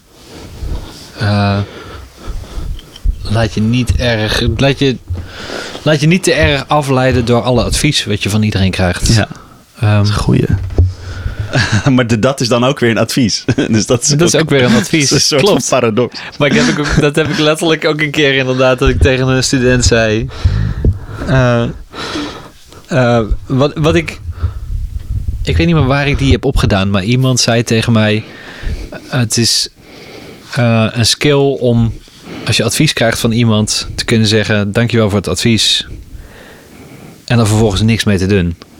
Dus weet je wel, je, je, je neemt het advies voor waarheid aan, maar je gaat het niet proberen dat mee te nemen Nee. in je eigen. Je Ja. kunt gewoon denken: Oké, een Top. prima advies, Ja. ik ga hier niks mee doen. Ja, ja. En als student moet je dat heel erg kunnen, want je krijgt de hele tijd advies. Waarop ik dus inderdaad meteen ook zei ja. tegen die student, tegen haar. Dit, dit is net zo'n goed, Ja. dat soort advies. Ja, je kunt ja. ook denken, ja, whatever man. ja, ja. Ehm, maar nee, ja, het is zo moeilijk, zeker als je, zelf als je je eigen muziek maakt. Ehm, de, de hele, iedereen heeft er een mening over. ja. Iedereen gaat, weet je wel, Ja.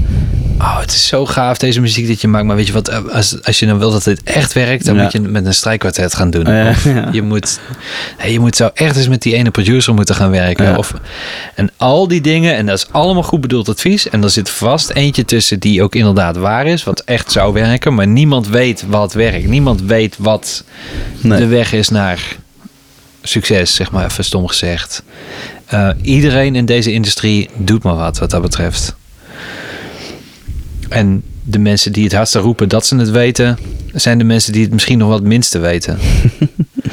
Ja. Dus, en uiteindelijk gaat dat dan, gaat iedereen, want waar het naar leidt, is dat iedereen dus een veilige middenweg aan het opzoeken is, want die leidt tot zogenaamd succes.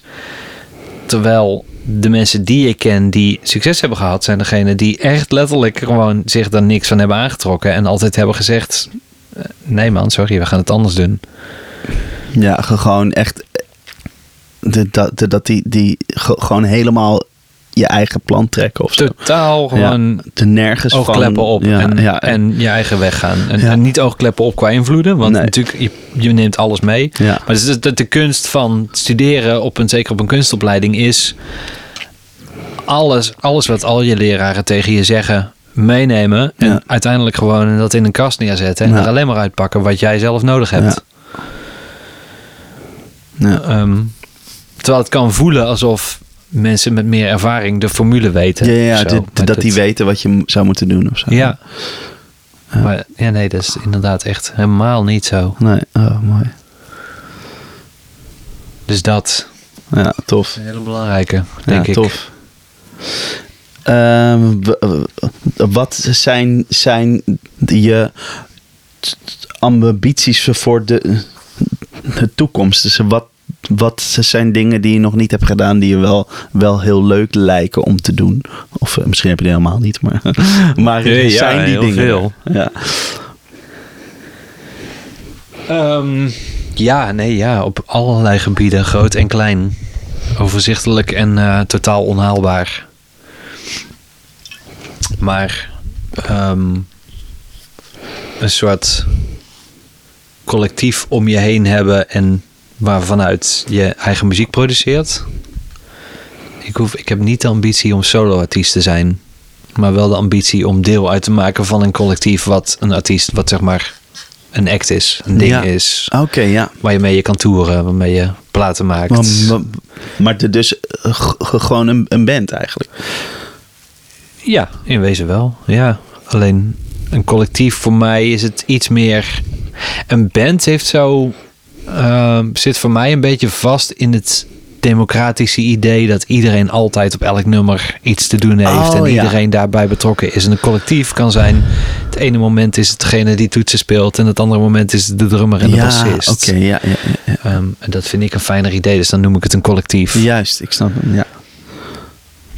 Ehm, ook tof, omdat het dus meer veelzijdigheid in sound kan eh, ja, een band zit voor mij ook. Het zit ook snel vast in het idee van een drummer drumt achter een drumstel. De bassist speelt op een elektrische basgitaar Ja. door één amp. Het hele, weet je wel, terwijl voor mijn gevoel steeds meer elk onderdeel van dat drumstel een instrument aan zich is. En een elektrische gitaar een heel ander instrument is dan een akoestische. En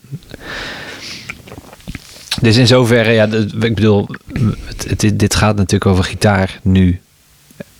De, heel jouw podcast gaat over gitaar en ik ben gitarist.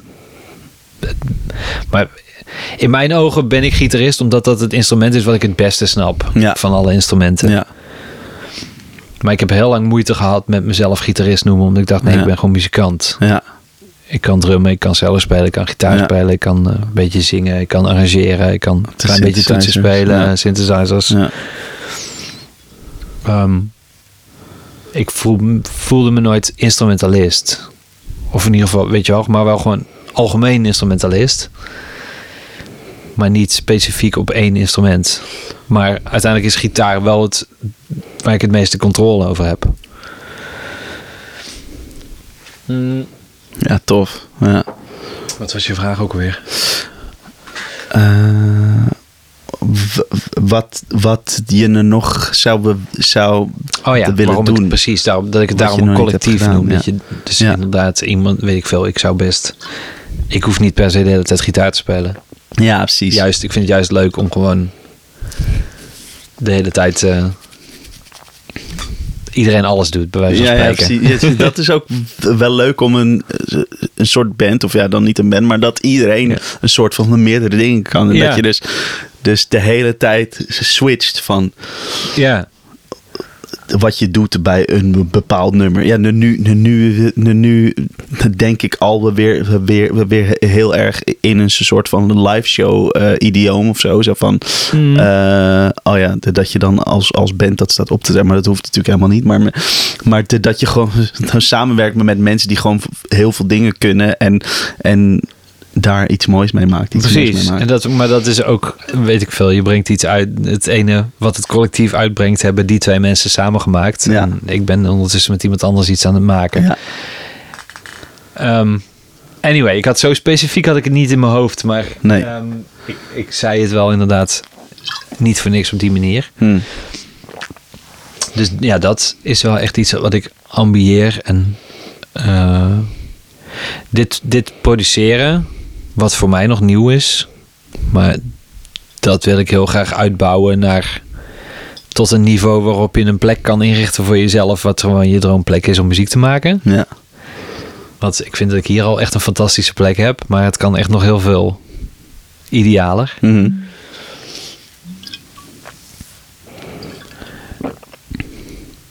Ehm, ja, ik, ik, en ik, wat ik het meeste daarin ambieer, merk ik, is ik, als ik nadenk over met wat voor soort artiesten ik zou willen werken, dan zou ik, ik wil, ik wil het liefste werken met ook mensen die tussen genres inhangen. Dus mensen die niet per se vastgebonden zitten in, ik, ik maak, eh, weet ik veel wat voor genre, vul maar in, maakt niet uit. X. Ja. Ja. Ehm, en grappig genoeg dacht ik op een gegeven moment, toen, toen, toen ik daarover nadacht, dacht ik aan eh, de theaterwereld, waar eigenlijk op muzikaal gebied heel veel vrijheid is. Terwijl Ja. ik heel lang Ja. heel erg een mening heb gehad over de kleinkunstwereld. Hm. Want ik vond het niet cool. Ja. En inmiddels denk ik, ja, maar er is wel gewoon artistieke vrijheid is daar. ja, dat is wel Ehm, zeker waar. Ja. Misschien meer dan in de popmuziek. Die, die heb ik ook wel ge- gehad bij Kirsten, waar ik mee toerde, inderdaad, wat ik net vertelde. Ja. Ja, klopt. Heel, ja, dat, dat, daar, zo heb ik er echt nog nooit over nagedacht. Maar dat, En er zijn, weet je wel, iemand als Wende, die brengt dat dan wel ook naar popzalen. Maar die, ja, maar, dat is wel echt, zo'n insteek. Ja, Ja, die komt echt eigenlijk met een theaterinsteek muziek Ja. binnen. Ja, Eh, volledig vrij, volledig los, gewoon boven genres. Gewoon, ja, ja, überhaupt, waarom, waarom al die genres? Waarom al die ja. soort van De, de markt, de commercie. dat? Ja, Ja, maar dat is niet per se m- het best voor de, de, de, de muziek. nee, uiteindelijk, zeg maar, in ieder geval wat ik wil, ik wil gewoon mu- mu- mooie muziek horen Ja, en maken. ja.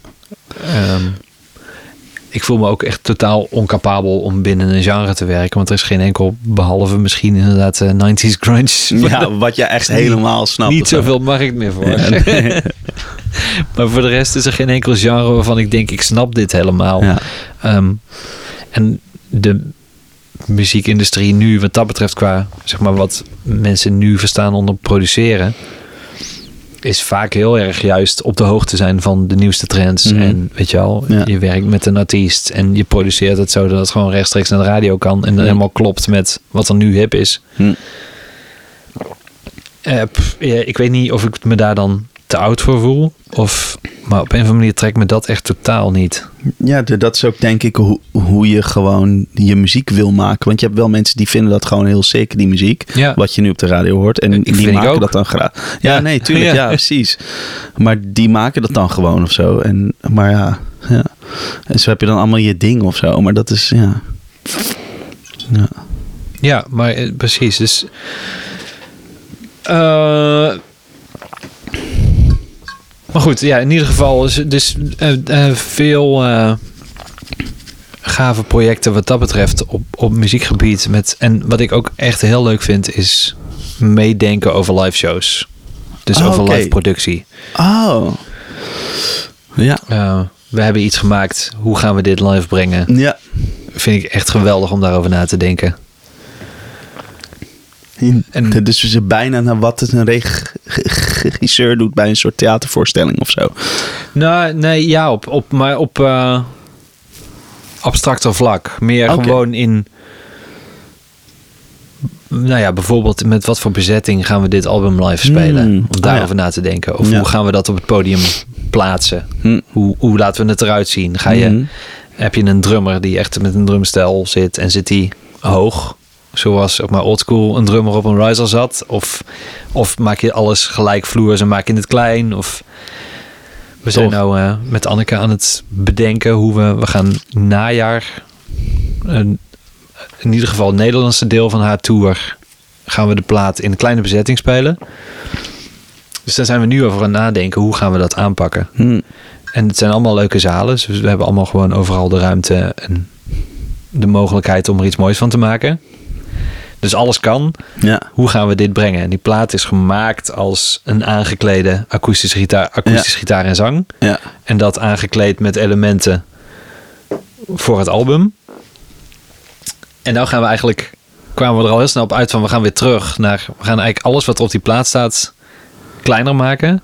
Ja. We gaan waarschijnlijk wel ook misschien met strijkers werken bijvoorbeeld. Maar dan niet met het hele kwartet. Nee.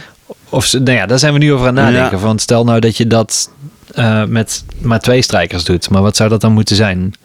Oh ja, stel nou dat we... Misschien kunnen we met... Weet ik veel. Kunnen we, kun je dat met twee violen doen? Of moet Ja. je een cello en een Cello, altviool hebben? ja. Of moet je een... Ja. Snap je? Dan kun je Vet. eh, zo met Victoria, die, die plaat waar we het eerder over hebben gehad. Er was, het ding van die plaat werd dat het heel veel drumsporen waren. We hadden heel erg een sound met een hele grote drum, maar niet, niet per se drumstel, maar echt trommels, weet je wel. Echt gewoon, Dus gewoon eh, percussie eigenlijk. echt percussie, Ja. eh, een, zo, de sound van een percussiegroep, weet je wel. Mhm. Echt marching band-achtige Mhm. dingen. Hoe kunnen we dat live doen? Maar niet, niet heel de plaat had dat. Sommige nummers hadden gewoon wel een drumpartij of niks.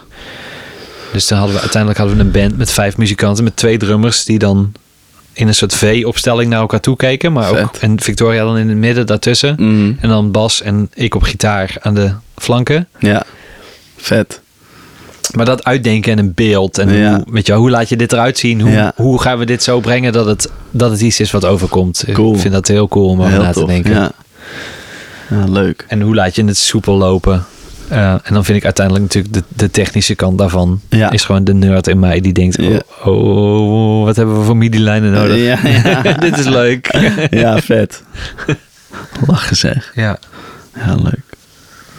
Oké, cool. Oké, nu nog, de, nog vijf de, de korte vraagjes. En dan wil ik even naar de gear toe. Ehm, de- de- wat is de, de, de, de gekste plek waar je ooit, ooit, ooit hebt ge- ge- gespeeld? Dus, dus de, de gekste venue of de gekste gelegenheid of zo? Ehm, Oké.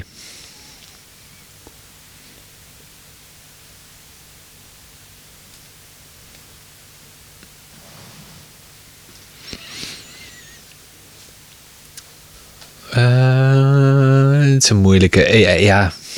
ik, moet toch, ik moet toch denken aan Jakarta gewoon. Oh ja, ja. Waar Dat- het er straks al over had, ja. Waar we het daar straks al even Ja. over hadden. Maar een mega festival. Gewoon 20.000 man voor je neus. Wow. En we stonden op een metal festival. Was dat in Jakarta. We waren daar dus net naartoe. Je bent in één keer voor het eerst van je leven in Azië. En voor het eerst van je leven in de tropen. Ja. Je denkt, ik ben benieuwd wat het gaat worden. Je wordt naar het festivalterrein toe gereden. Het blijkt echt mega gewoon fucking huge te zijn. En het gewoon zo'n podium als een pingpop. Ja, ja, ja. En eh, ja, dus ja, alles was daar gewoon vervreemdend aan. Dit, we hadden we gewoon niks, niks daarvan hadden we aanzien komen. En het moment dat we eigenlijk het podium op zouden stappen, dat onze introtape aan zou gaan, begonnen we echt fucking regenseizoen. Gewoon Oh. echt, de moesson kwam even langs. Volle bak. Volle bak. Oh, gewoon de shit. hardste regen die je ooit hebt gezien. En die hield een uur aan. En in één minuut tijd was het hele festivalveld leeg. Oh ja. En dachten we, nou, oké, dat was het. Weet Ja. je wel, het is klaar. Het was We gaan grote modderpoel. Ja, er gebeurt hier niks meer. Ja. En eh, volgens mij viel ook binnen de kortste keren de stroom overal uit. En dat duurde... Dus ja, dan zaten we maar weer in de kleedkamer. En dat duurde een uur. Toen hield het gewoon, net zo snel als dat het begon met regenen, hield het weer op met regenen. En net zo snel als dat al het publiek was vertrokken, kwam iedereen weer terug. weer, en we ja. speelden wij gewoon een uur te laat. Nou ja, de- zo gaan dingen. Wow. Crazy. Lachen. Oké. Eh, Het vetste nummer of plaat van het afgelopen jaar. Luister je veel naar moderne, of je- moderne zeg maar, muziek die, zeg maar nieuwe muziek, laat ik het zo zeggen. Ja, ehm, selectief. Maar eh, Ja. als ik iets langs hoor komen, dan pik ik het op. Hm. En dan gooi ik dingen in een playlist. Hm. Eh, al naar gelang wat ik ervan dacht, gooi ik het in de playlist. Gewoon leuke muziek. Mhm. Of ik gooi het in de playlist Song Crushes. Hoe? Met Song Crushes. Song Crushes. Dingen die ik gewoon, die ik één keer heb gehoord en Ja. daarna nog acht keer wil horen. Ja, ja, ja. Die zet ik in een playlist met Song Crushes. Ja. Ehm, of als ik denk, dit is het mooiste wat er ooit is gemaakt. Dan komt hij in een playlist met het mooiste wat er ooit is gemaakt. Ehm, maar van het afgelopen jaar, ik ga even kijken. Nou, wat heel veel indruk op mij heeft gemaakt, is die eh, de cover dingen die James Blake ging doen in de lockdown tijd. Oké. Dat heb ik net niet gevolgd.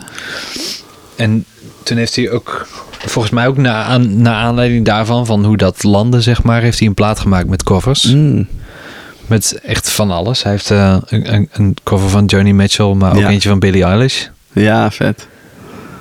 Eh, en vooral die, die cover van Joni Mitchell, die is al wel wat langer geleden al. Ja, die, die, Maar, eh, die, ken ik ook. Die is, ja. dat, is, dat is dus echt het mooiste wat er ooit is gemaakt. Dat is toch van, eh ja.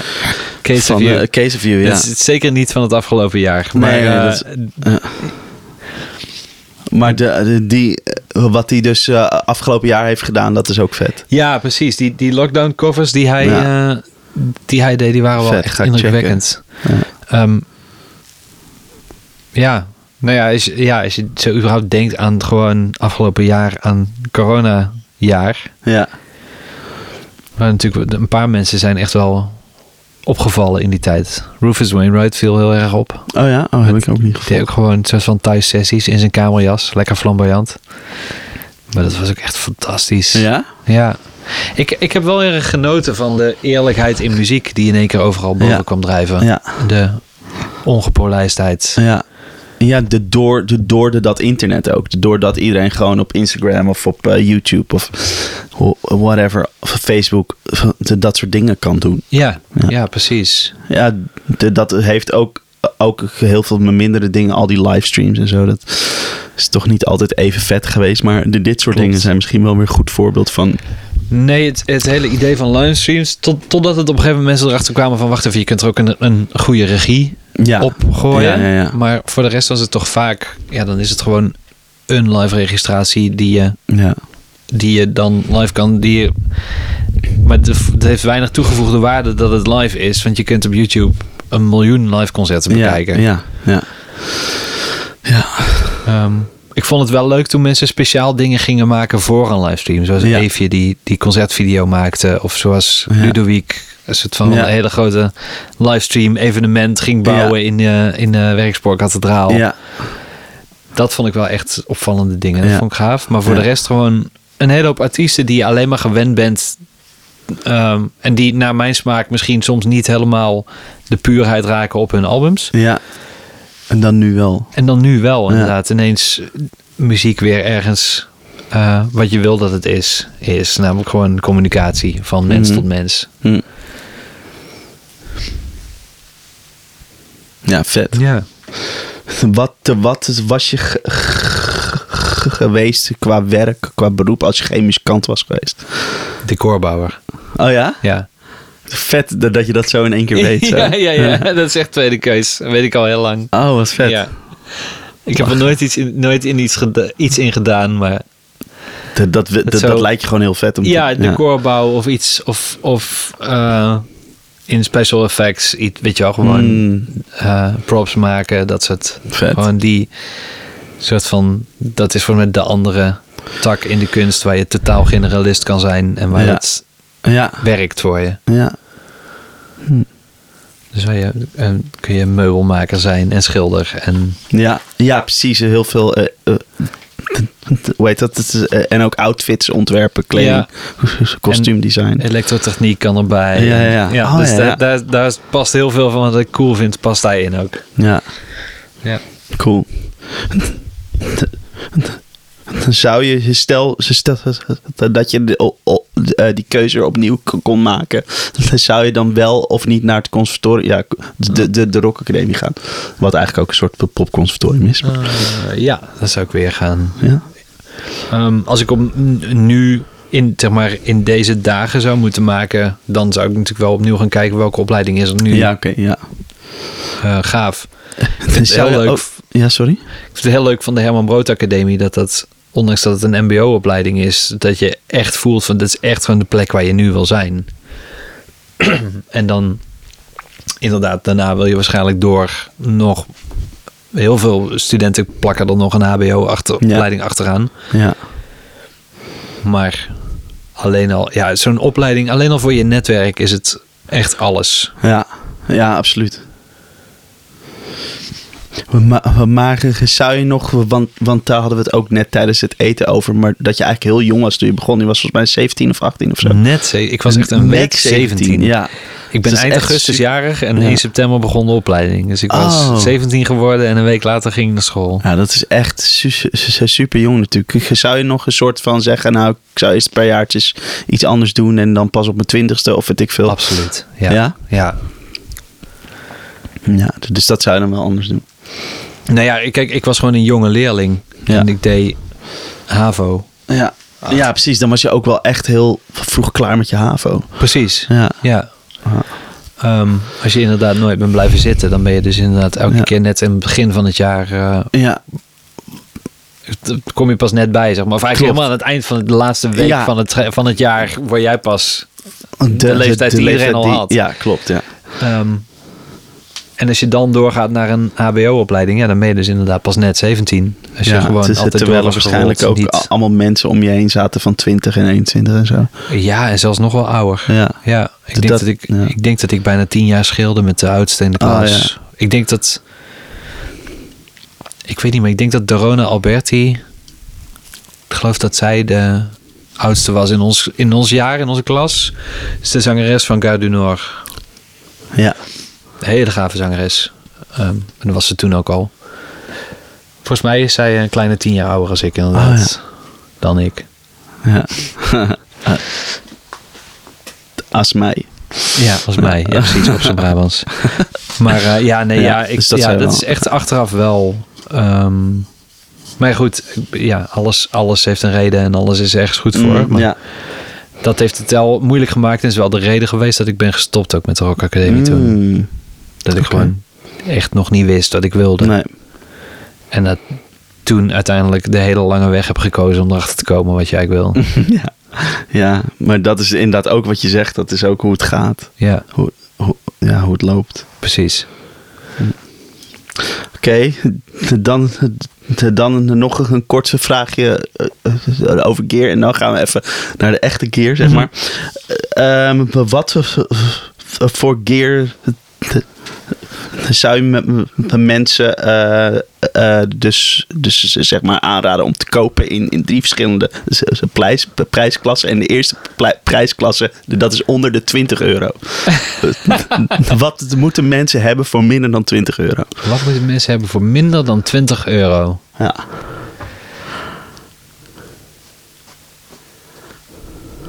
Wat is de doelgroep? Eh, eh, beginnende muzikanten of pro- profmuzikanten? Gewoon whatever wat jij wil. Het maakt niet. De, de, de- wat, wat zou jij, jij, jij, jij kopen voor, voor, voor minder dan 20 euro? Wat, wat je nodig hebt, wat je dan nog niet zou hebben. Wat je waarschijnlijk nu wel hebt al. Maar Ik zit heel erg te twijfelen of ik iets heel saais ga zeggen of iets leuks. ja. Want- Doe maar wat leuks. Ja, ja, precies. Kijk, uiteindelijk heb je natuurlijk gewoon een goede clip-on tuner in je Ja. studio nodig en een Ja. goede kabel. Ka- Ja. Maar dat is echt heel kut om te zeggen. Ehm, wat je, ja, eh, ik denk percussie-instrumenten. Oh ja. Oh, maar, maar, maar minder dan, dan, dan de 20 euro zijn joh, die er? Schuteitje, 1,50 euro. Oh ja. Maar eh, ook, ook gewoon allerlei zelfgemaakte eh, al shakers en dingen. Trommeltjes van de rommelmarkt. Ja, precies. eh, ja, oké. Percussie zit. Percussie zit. Daar is echt qua production value... Ja. heb je daar het meeste aan. Ja, dat is wel 20 euro. echt. Een must have. Ja, dat is wel echt. Oké, is hetzelfde ding, maar dan eh, even kijken, sub de 200 euro. Zegt dat? Ja, ze sub 200 euro. Sub 200 euro. Ja. Een, eh, een, eh, het ding waarvan ik elke keer tegen iedereen zeg... koop dat nou gewoon. Het is zuur geld, I know. Maar is een goede splitter voor je gitaar. Oh ja. Specifiek die P-split, die oranje. Ja, precies. De- de- dat je naar meerdere amps kunt. eh, Maar niet alleen dat. Je hebt ook een goede passieve DI. ja. En je, hebt, je kunt fase draaien op je gitaar. Oh ja. Want je kunt de, de trafo gebalanceerde Ja. output pakken. Ja. Maar die kun je dus ook. Dus je kunt ineens ook op een oude Fender amp kanalen combineren. Want je kunt, want Oh ja, die dat kanalen kan- zijn uit fase. Ja. Maar je kunt dus ineens gewoon in de P-split en de ene kant van de P-split naar kanaal 1 en Ja. de andere kant van de P-split naar kanaal 2. En dan kun je de fase draaien. Oh, en dan kun je ze wel mengen. Ja. Uh, maar je kunt ook aardelift op je gitaar. Dus je kunt, als je ergens een lelijke brom hebt, omdat je een aardbrom ergens in je signaal hebt, gewoon earthlift, gewoon groundlift Oh. indrukken. Weg. In je ongebalanceerde gitaarkabel, Ja. niet kan. Ja. Dat is Ah, echt waar. Dat, is- ja, het is, dat is dus wel een saaie, maar Ja. eh, Wat het, wat het, wat kost die dan, dat pedaal? ja, op rond de 100 euro, Oh, ja. 120 geloof ik. Oh ja, dus dan eh, heb je zelfs nog geld over. Ik heb, het, jij hebt het geld over, maar ik heb er twee of drie. Dus Oh, ja. dan kom ik wel aan de 200. Ja. Maar de, ja, dat is echt gewoon, die, die zit altijd in welke toolcase dan ook. Ja. Dat is het eerste wat ik inpak. Oh, wat goed. Ja. Ja, Lachen. sowieso hoe vaak ik niet in de studio gewoon, ook als engineer, Mhm. iemand aankomt. Mensen hebben zo vaak brom in hun geluid. Ja, ja, Ik vind dat echt niet kunnen. Nee, er mag dat- echt geen brom in je Nee, signaal zitten. nee. Dat kan gewoon niet. Nee. Ehm, en 9 van de 10 keer krijg je het daarmee opgelost. Dan kun je gewoon even een passieve DDR er tussen gooien die gevoiced is voor gitaar. Dus gewoon goed klinkt. Ja. Je hoort hem gewoon niet. Nee. Ground lift. Ik heb een groundlift klaar. Ja. Ja. Mooi. Cool. Ja. De laatste ehm prijzen, klassen, dat is, dat is, dat maakt niet uit wat het kost. Nou ja, dan Wat is, ja, alles. alles. Ja, alles wat hier staat. Ehm, Nee, maar, maar wel één, één ding. Of, één of je mag wel meer. gear Ja, voor gewoon eh, sub 10.000 euro, zeg maar. ja, ja. En ook niet saai. De, de saaie versie is zeggen, als je studio dingen wil doen, koop goede afluistering. Oh ja, de, dus, de, dus gewoon de speakers. Gewoon goede speakers. Goede studio speakers. Dat is de saaie. Ja, Pak daar de helft van je budget voor. ja 5000 euro voor, voor, voor goede speakers. Als je 10.000 euro hebt om een studio in te richten, Ja. nou, nou, wel drie, vier. Ja, Ah, ja. Maar nee, eh, ja, een piece of gear.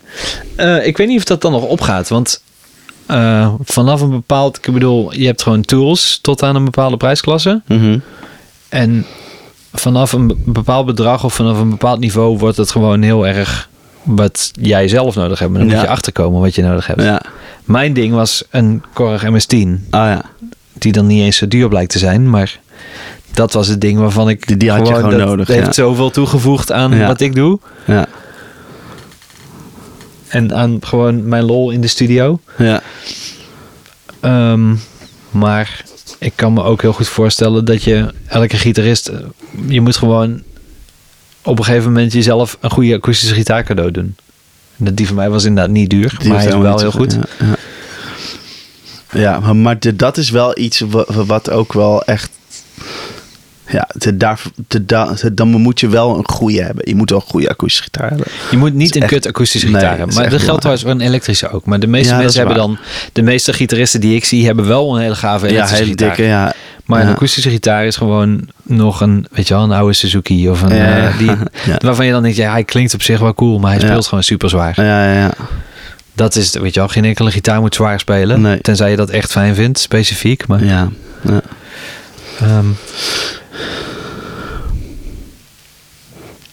Ja, ja, echt leuker kan ik hem niet maken volgens mij. Ja, dus is top toch? Hartstikke leuk.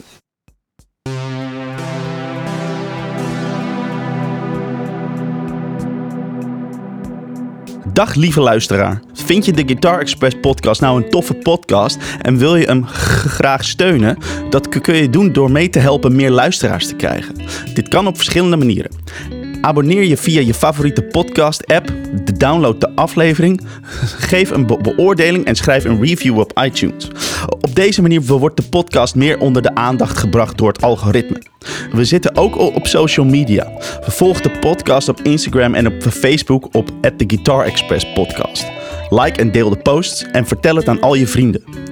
Als je ons wat directer financieel wilt steunen, kun je ook een The Guitar Express podcast t-shirt bestellen via de website. Ze zijn gemaakt van een duurzaam katoen en bedrukt hier in Utrecht. Ze zijn er in de kleuren gebroken wit en lichtgroen. Het organische katoen draagt licht op de huid en de shirts zitten heel lekker. Check de site www.theguitarexpress.com slash podcastshirt voor meer foto's en meer informatie.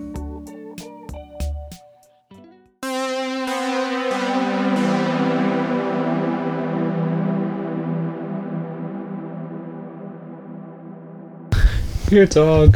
Dear Talk. Dus eh, ja, de, eh, net hebben we eh, be- besloten om er even een paar... Want je hebt best wel veel hier, hier te staan, maar je hebt er een paar uit... eh, eh, ja, ze zeg maar een paar leukste, die pakken we eruit. Ja, ze hebben, elke gitaar heeft, heeft een verhaal waarom die hier nog staat. Want alles wat niet een verhaal heeft of niet een soort van specifieke toepassing is al lang verkocht. Ben je daar, de, daar, de, daar gemakkelijk mee dat je het... Ik gebruik niet meer, heb weg. Ehm, niet altijd. Er zijn wel een paar gitaren waarvan ik overweeg of ik ze misschien zal verkopen. Of... Oh ja. Maar eh, nee, ja, het, alles wat hier nog staat heeft echt een reden dat het er staat inderdaad. Behalve die Spaanse gitaar is gewoon een toevallige Ja. aankomen waaien. En hij klinkt wel leuk, maar hij speelt veel te zwaar. Ja. Dus dat is wel een ding. Er moet wel echt nog een keer een mooie Spaanse gitaar. Is gewoon nylons Ja. nakomen. Ja. Die ook goed speelt. Want ik Dat- was ook op een gegeven moment juist dat aan het oefenen. Ik was ook van die tremolo picking aan het Mhm. oefenen. Of die, ja, hoe noem je dat? Met je, wijs en middelvinger, zeg maar. Ja, dat je ik weet niet of je vingers- duimring, middelvinger, wijsvinger Oh, dat. afwisselt. Weet je wel. Dat oh, oh, dat ken ik niet. Ja. kan het nog niet, maar ik was het, ik was het aan het oefenen. ja. Maar ja, die Telecaster, daar vroeg je naar. Ja, want het, dat ehm merkte, dat, dat ken ik eigenlijk helemaal niet. Dat is, maar, maar deze heb je volgens mij al wel heel lang. Ja, deze, ik heb deze inderdaad al heel lang. Ik heb, mijn eerste Telecaster was een Tokai. Ik heb gek genoeg nooit een Fender Telecaster gehad. Ehm, en op een gegeven moment had ik... eh, ik ging een Telecaster zoeken omdat ik Robin Berlijn ergens had zien spelen. Hmm. En ik dacht, ja, gewoon een Butterscotch Telecaster. Ja. Met maple neck. Ja. Ik wil gewoon zo'n gitaar. Ah, Met Bixby erop ook. Ik wilde per se een Telecaster Ja. met Bixby. ja, dat is natuurlijk zijn ding. Ja. Dus, en toen vond ik er grappig genoeg eentje op eh, BVA Auctions, op die veilingwebsite. Ja. Eh, dat was deze, met, met Bixby erop. Oh ja. Dus ik, ik heb eigenlijk nooit eerder, en daarna ook, ik heb al mijn gitaren komen van Marktplaats. Ik heb ook nooit een nieuwe gitaar gekocht. Mm, mm. Wat misschien ook wel weer een keer gaat veranderen. Maar, nee ja, ik, ik zag deze, was natuurlijk gewoon uiterlijk, was het precies wat Ja. ik zocht. Ja. Het was precies gewoon die butterscotch, soort van 50s Telecaster. Hij was gerelict, hij zag er oud uit. Ja. en hij had een Bixby. Ik dacht, dat is helemaal de shit, die moet ik hebben. Dus ik had erop geboden. En volgens mij heb ik hem uiteindelijk voor 500 euro gewonnen, die veiling. Ja.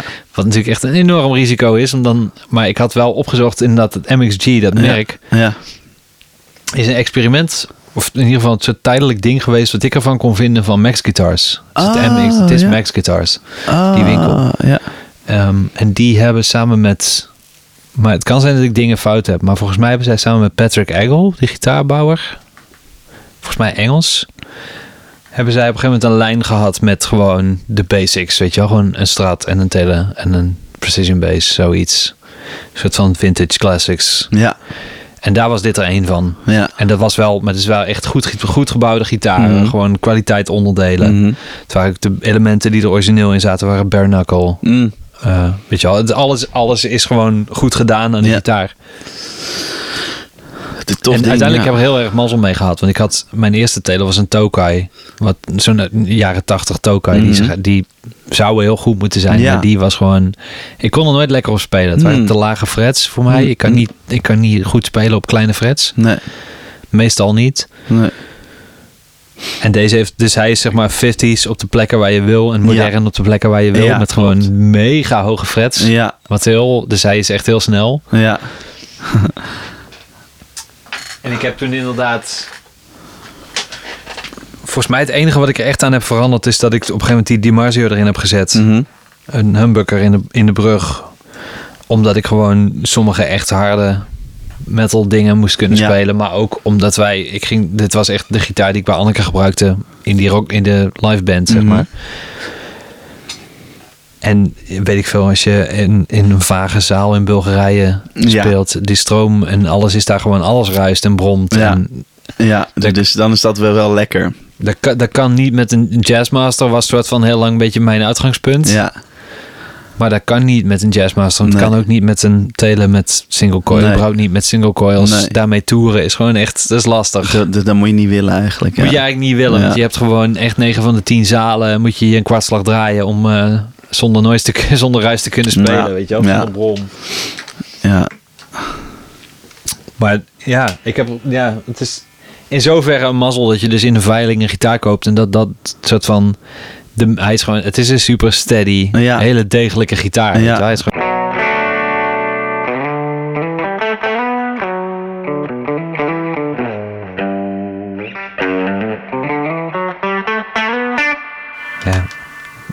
Telen. Dat, klinkt wel dat- wel nice. Ja, Dat klinkt echt goed. Het klinkt ook nog steeds. Dit klinkt nog wel als een telen, toch?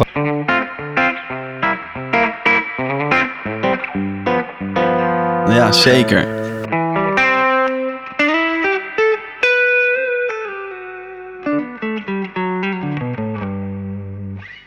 En omdat hij dus, hij heeft normaal gesproken, ik ben echt gewend aan oude Fenderhalzen, maar deze heeft echt zo hele moderne radius, Platte, heel plat, Ja, ik zie het. Ja. hele dikke hals, Ja. hele hoge frets. Ja. Dus de enige waar je, waar je, ik, ik kan helemaal niet shredden, maar je, je kunt wel je,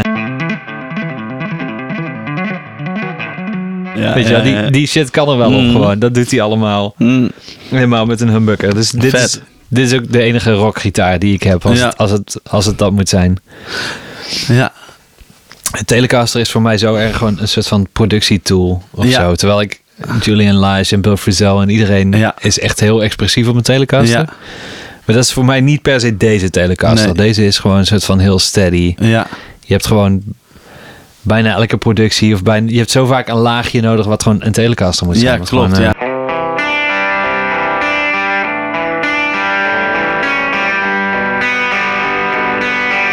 Zo. Weet je, Ja, gewoon die vet. laag in de achtergrond, die, is, Ja. die moet er zijn. Ja, Die smeert, zodat de rest dat niet hoeft te doen. ja echt, echt, echt het vette sound ook. Ja. het klinkt echt, echt goed ook. En, en inderdaad, wat je er straks ook, ook zei, ik denk toen de op, opname er niet liep, dat die achterste pick-up alsnog heel erg de telekassen klinkt. Nog steeds, het klinkt echt wel tele, ja. is, maar Precies. het is echt wel, echt, echt wel vet. Ja, en, te- en die Marzio, dat is ook zo'n, eigenlijk zo'n jaren tachtig ding. Maar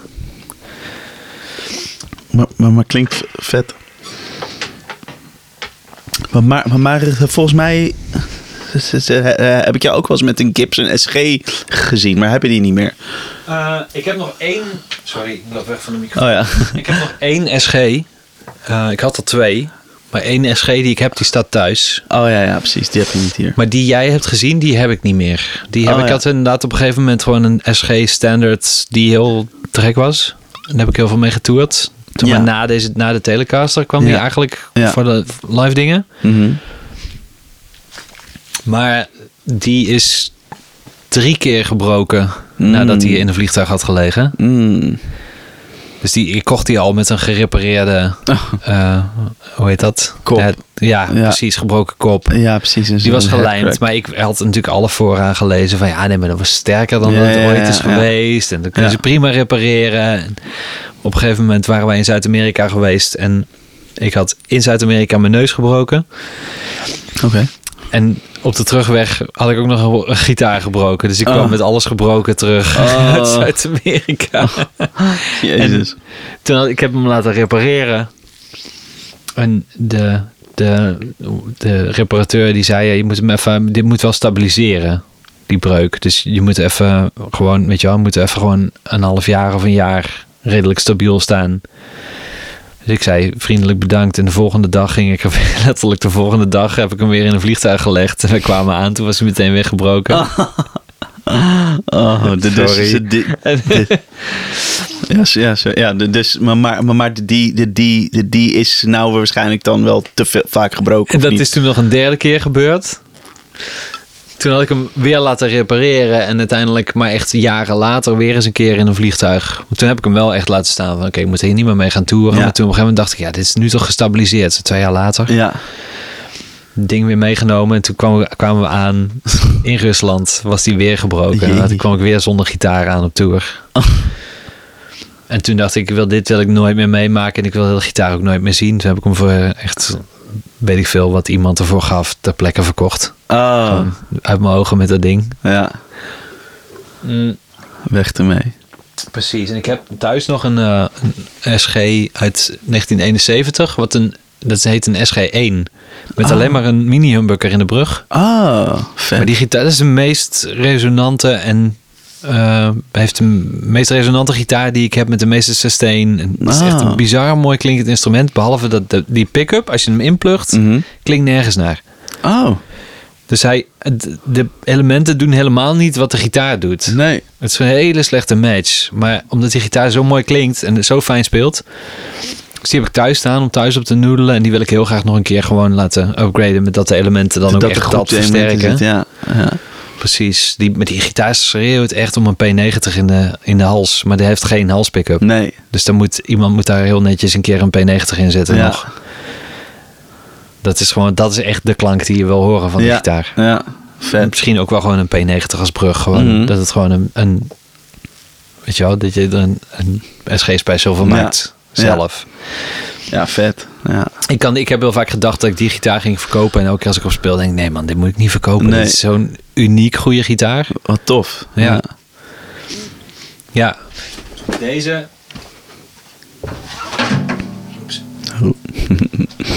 Ja, deze liet ik jou eerder al een keer zien. Dit is een, een Clira. Ja. En dit is echt in de studio nou mijn go-to voor hier. Ja, voor als ik ja, gewoon ja. een gitaarpartij in ga spelen, pak ik als eerste deze. Zeg maar, van een, als het een Telecaster moet zijn, weet ik al dat het een Telecaster moet zijn. Ja. Maar als ik nog moet gaan proberen of Ja, een partij moet zoeken, deze. dan is dit de go-to waar ik altijd eerst op ga proberen. En Oh, vet. het grappige aan deze gitaar is dat ik hem heb gekregen. Oh? Ik had een, eh, een vriendin van mij, of een vriendin van mijn, ik zeg het verkeerd, vriendin van mijn ouders. Die eh, hadden, zij heeft met haar man heel veel, gewoon een heel leven rommelmarkten bezocht. En altijd shit gekocht. Die had een huis met heel veel spullen. Allemaal Ja. rommelmarktspullen. Ook Ja. wat trommeltjes en dingen. En op een gegeven moment gingen zij eh, wat spullen opruimen. En daar kwam onder andere een elektrische gitaar tevoorschijn van de zolder. En ze zei, ja, Gijs, eh, kun jij daar misschien iets mee? We hebben eigenlijk altijd gedacht dat het gewoon rommel was. En dat jij daar, weet je wel... Ze zei letterlijk volgens mij, eh, we wilden jou dan niet mee vervelen. maar ik zei, ja, ik vind dat eigenlijk heel interessant. En toen heb ik, ik heb hem mee naar huis genomen. En hij, was natuurlijk, hij zag er niet uit, want hij had gewoon jarenlang op zolder gelegen. Ja, precies. Helemaal stof. Helemaal stoffig en gewoon totaal verroest. En alles kraakte en deed. En ik heb hem gewoon thuis helemaal uit elkaar gehaald. En alles gewoon... Gewoon ook letterlijk de slagplaat gepolijst met, met van die auto eh polijst spul. weet Ja, ja, wel. ja. En al de elektronica in orde gemaakt en de vibrato gerepareerd. En nog steeds moet er eigenlijk... Nou ja, toen, heb, toen plugde ik hem in en ging ik ermee spelen. En dacht ik, dit is je verwacht van zo'n... Mensen kunnen hem niet zien natuurlijk, maar het is Ja. zo'n heel licht triplex jaren 60 elektrisch gitaartje Ja, met klopt. vinyl op de body. Wat Egmonds ook vaak hadden. Ja, of eh, die eh, Hufners of zo. Of Hufner. Ja. Waar ik nog een vraag over heb aan jou straks. Oké, oké. Maar ehm, je, je verwacht dat dat soort van een hele leuke lo-fi gitaar is die heel schel Ja, klinkt. ja, ja, ja.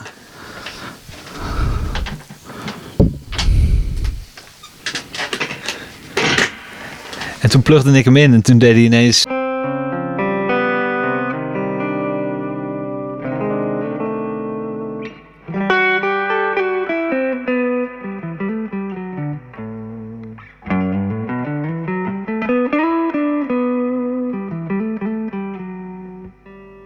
Die zag ik niet aankomen. Ja, ik dacht echt heel holy vet. shit, wat is dit? Klinkt echt Maar- heel mooi. alle standjes is hij goed. Hij is ook gewoon, hij, hij doet heel mooi in, op zijn tussenstandje. al, eh, een soort van disco ding, gewoon. Weet ik dat. Mhm, Ja. En hier doet hij nog wel een soort van. Een...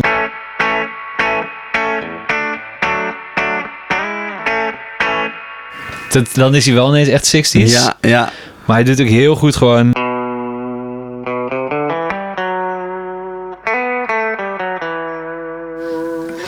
Heeft echt Vet. karakter op alles. Ja. En, en meteen spreken. En hij, het ding met deze gitaar is dat hij gewoon heel mooi vertaalt naar opnames altijd. Mm. Als je hier hoog, weet je als je een... eh,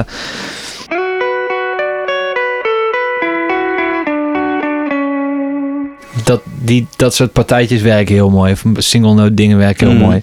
Maar je hoort nou ook het probleem. Hij is niet helemaal zuiver. Ja, pre- precies. Dat, dat, dat, we wilden. Ik, ik, ga hem vragen, want ik heb zo'n oude Harmony. En ik word soms helemaal lijp van dat ding, hoeveel die ontstemt en zo. Want dan Ja. wil ik dat live gebruiken. En dan denk ik, oh, misschien moet ik dat toch ja, deze doen. ontstemt niet eens per se zoveel. Je kunt ook nog best wel vibrato Ja. gebruiken. Maar eh, het is wel, als je inderdaad als je hier komt...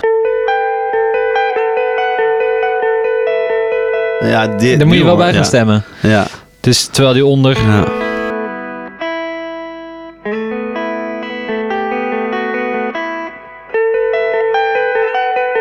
Ja, Dat is wel een ding. Dus, maar deze brug kun je helemaal niet afstellen. Dat is Nee. gewoon zo'n rechtdoorbrug. Dus, maar die maat die klopt natuurlijk weer niet met... Het zijn wel... Het, maar, het systeem, het lijkt een beetje op een Tunomatic, maar het is heel iets anders. ja, ja klopt. Ja. Dus die maat, daar past niks anders op. Dus daar kun je niks voor kopen of zo. Ja, je kunt er niks standaards voor kopen. Dus ik wil daar een keer gaan overleggen met iemand... of we daar iets voor kunnen maken. Ja. Dat hij... Want ik, hij is echt... Ik vind hem zo mooi. Ja. Als, als die... Het andere probleem is dat de hals iets scheef is. Dus dat de snaren... De Ja. hoge E-snaar loopt bijna van de fret af. Ja. Terwijl de hoge E-snaar heel veel ruimte heeft. Dus die hals die moet iets recht gezet worden. Nou, soms is, kunnen er nog wel een soort van die, die hals, halsschroeven los draaien en dan ietsje die kant geven. opduwen. Maar misschien eh, hebben we dat al geprobeerd hoor. Maar Ik heb het niet geprobeerd, nee. dat kan, dat, dat het niet kan of zo. Dat, dat, die, dat Ja. die neckpocket scheef is. Of, Dat die net scheef is. Iets- Wat iets natuurlijk, dat ding is super goedkoop gemaakt. ja, ja. Het is een heel bizarre schakeling. Want hij heeft een knop voor... In plaats van een toonknop heeft hij een toonschakelaar. Oh, Dus hij heeft een standje voor, volume, voor toonknop open. Gewoon- Gewoon standaard. ja. Oh, of dicht. Of en heeft hij een soort van treble boost, maar dan passief. Dat die. Dan.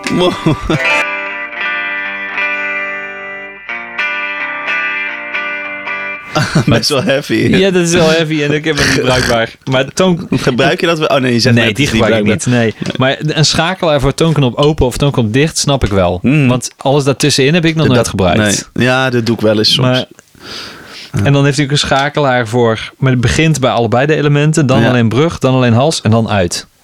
oh, uit zit er Ja, ook uit. op. Ja. een soort Dus van kill switch. Dus 1 plus 2, 2, 1 of 0. Oh ja, ja. Super sound. super sound. Maar dan... Ik wou zeggen, volgens mij lekt hij nog wel een beetje. Maar Oh. dat is niet zo. Nee. Maar dus, ja, dit is echt mijn go-to studio gitaar. Wat een leuk ding. Echt. Die het echt verdient om een soort van... door een goede luthier een keer helemaal opgeknapt te worden. Of, Een vriend van mij die die heeft ook een Klira, maar dan de, de, de- dat, dat lijkt eigenlijk op een soort jazzmaster. Maar Oh, de- ja. de- ja, dat is ook echt een vet ding. ja. Ja, Ja, het is- ik vind het echt een heel interessant merk, maar het lijkt heel veel op Hufner. Want die, Ja. Hufner heeft ook letterlijk diezelfde schakelaars Ja. bij sommige modellen. ja, ja die, die, die, die rotary. Next guitar. ja.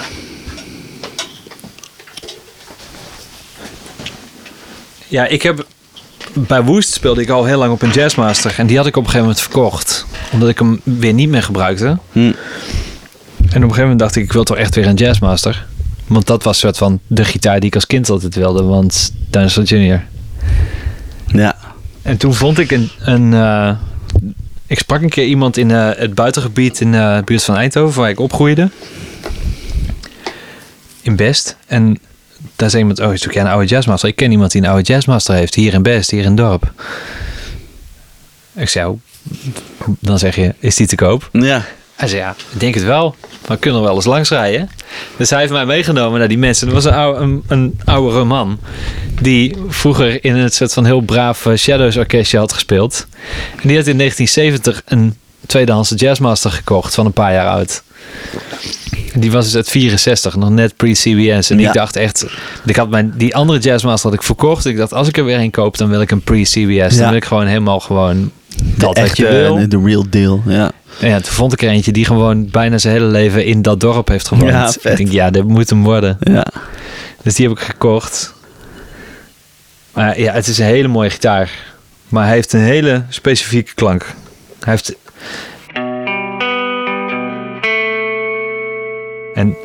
heavy, het is- jazzmasters zijn altijd best wel heftig qua klank. ja. De truc is volgens mij dat je gewoon... Mijn truc is dat je nooit de volume Oh, en toonknop. Bij, bij deze doe ik het dus wel. Ik heb alles eigenlijk op 7 of 8 staan altijd. oh. Dan heb je dus wel. Moet je een beetje zoeken, maar. Ja.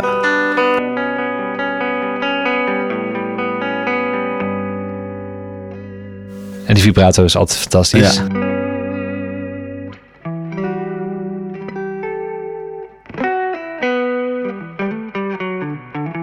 Maar hij heeft een, een soort van droge klank. Ja.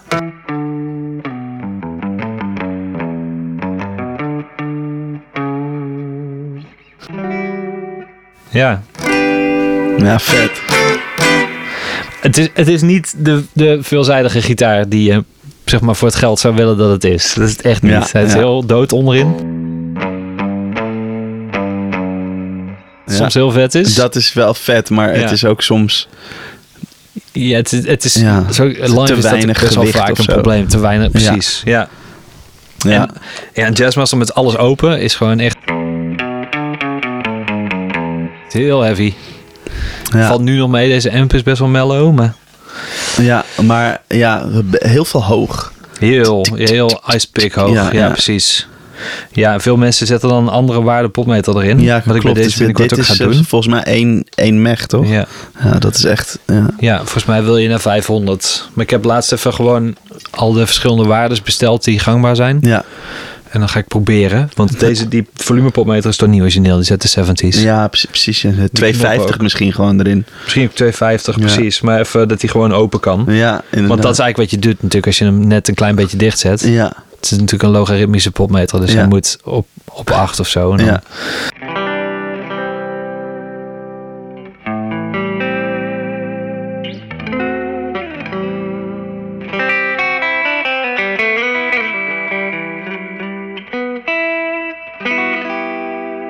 Ja, vet. Wat heel cool is aan deze... Dit is volgens mij de enige Jazzmaster... Vintage Jazzmaster ter wereld... waar je met die vibrato kan doen wat je wil.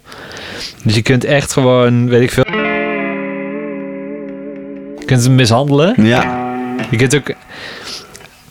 Ik kan hem zo ver naar beneden drukken als hij kan. En dan blijft hij gewoon...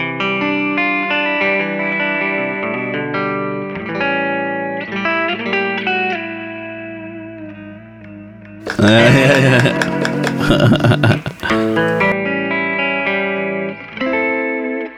Blijft gewoon zuiver. Vet. En hij kan, en hij kan Floyd Rose trucjes.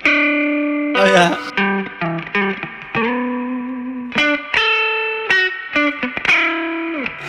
Ja, dat is echt vet. Ja. En dan blijft hij ook nog steeds gewoon Ja. gestemd. Oh, wat vet, joh. Hij ontstemt gewoon niet. Echt een vet ding. Ja. Ja. En dat is natuurlijk... Dan denk je, ja, die, die ga ik dus nooit verkopen. Ik heb een Jazzmaster die niet ons, gewoon echt nooit Ja. ontstemt. ja. Niks, geen moeilijke mastery braids erop of wat Nee, dan ook. Dat, dat wil iedereen, ja. ja. Ja. Ja. Maar ja, hij is heel specifiek qua klank. Maar in de studio is dat eigenlijk ook juist wat je wil. Ja, Toch? ja, klopt. Je wil juist heel uitgesproken dingen. Ja. Ja, vet. Oké, nog eentje. Ja, nog één. Eentje.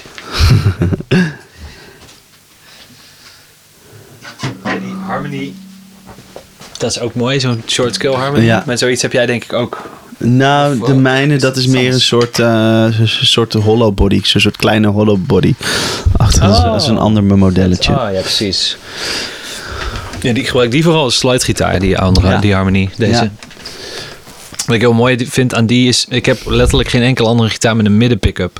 Oh, die ja. harmony heeft alleen een midden pick-up. Ja. Dat is echt fantastisch. Ja. Ja, dat is tof.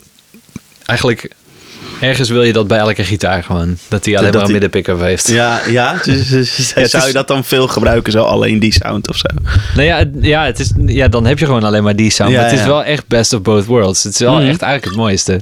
Eh, Warm, Meest- maar ook fel of zo, ja. Ja, met die, het meest gewoon een soort van een menselijke stem heeft hij dan. Ja, ja, ja. Ja, Maar deze, eh, het is akoestische gitaar zonder merk. Die ik in een kringloopwinkel heb gekocht voor 5 euro. vijf Dus is de- hij heet ook de 5 euro gitaar. de vijf. In de praktijk. Gewoon in het dagelijkse leven. Eh, en die heb ik naar eh, Spruce Guitars gebracht. eh, hier bij de molen. Want ik, vond, ik had hem gekocht en ik vond hem al te gek. Gewoon best wel te bespelen. En ik vond hem heel gaaf klinken. Maar ik wilde... Ik dacht... Ik moet iemand hebben die dit gewoon... Die de stemmechanieken goed maakt. Ja. Die hem zuiver maakt. Ja, Weet je wel, dat hij gewoon in de praktijk te gebruiken is. Mhm. Ik vond de sound zo cool. En ik schaamde me daar een beetje voor. Ik dacht, ja, moet ik nou echt zo'n triplex 60er jaren parlor gitaartje naar Ja. een dure gitaarbouwer gaan brengen? Mhm. Die gaat me uitlachen. Totdat ik hem vond, dat ik Spruce Guitars vond. Ja. En ik liep daar binnen en ik dacht, ja, dit is helemaal de plek daarvoor. Want hij vindt dat fantastisch. Hij heeft alleen maar dit soort, heel veel van die rare oude dingen. ja. Dus hij heeft gewoon heel mooi alles in orde gemaakt. Hij heeft zelfs het staatstuk iets verzet, want dat bleek niet helemaal in het midden te staan. Waardoor die had dus ook dat snaren naar één kant eraf Oh ja, en dat komt Maar dus bij deze de- was het omdat het staatstuk gewoon uit het midden Dat was is ook echt mooi, hè? Maar die heeft dus, ja, die heeft een klank. Dat is echt.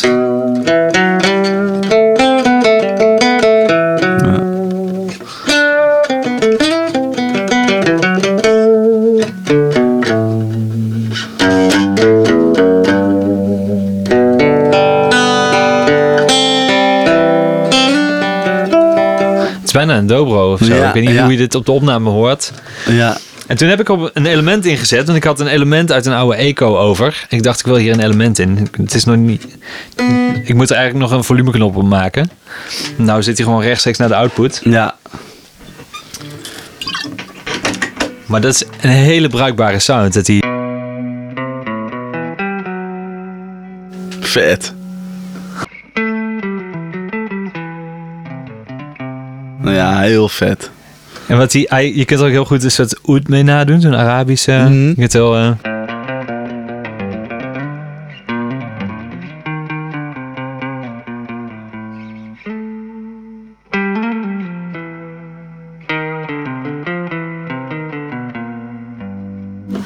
Ja, Til, vet. Het is een hele gave gitaar. Ja, heel vet. Terwijl, ja, en hij doet ook gewoon heel goed. eh,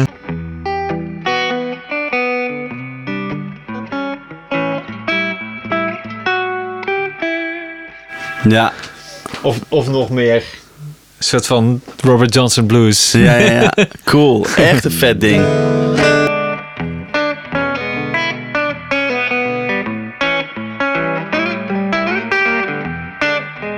Ja, dat kan ik niet zo goed. Maar vet.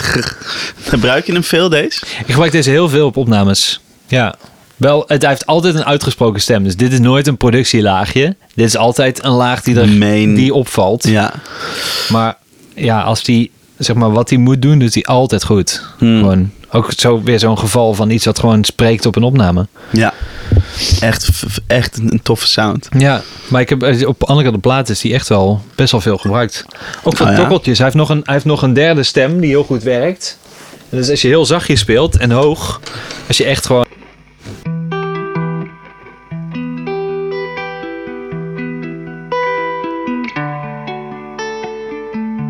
Het, wordt- het Ja. wordt moeilijk te bespelen dan, want het zijn natuurlijk hele Ja. kleine fretjes ook. Ja. Maar kan heel een soort van harpachtig karakter hebben. Vet. Het ga je de, deze heel, eh, dus, dus, de- dus eens meenemen op tour. Ja. Weet ik nog niet. Ja. We hebben hem wel in het Pauperparadijs gebruikt. Toen, daar was hij gewoon... eh daar was het Rycooder. Ja. Daar, daar moest hij gewoon... eh,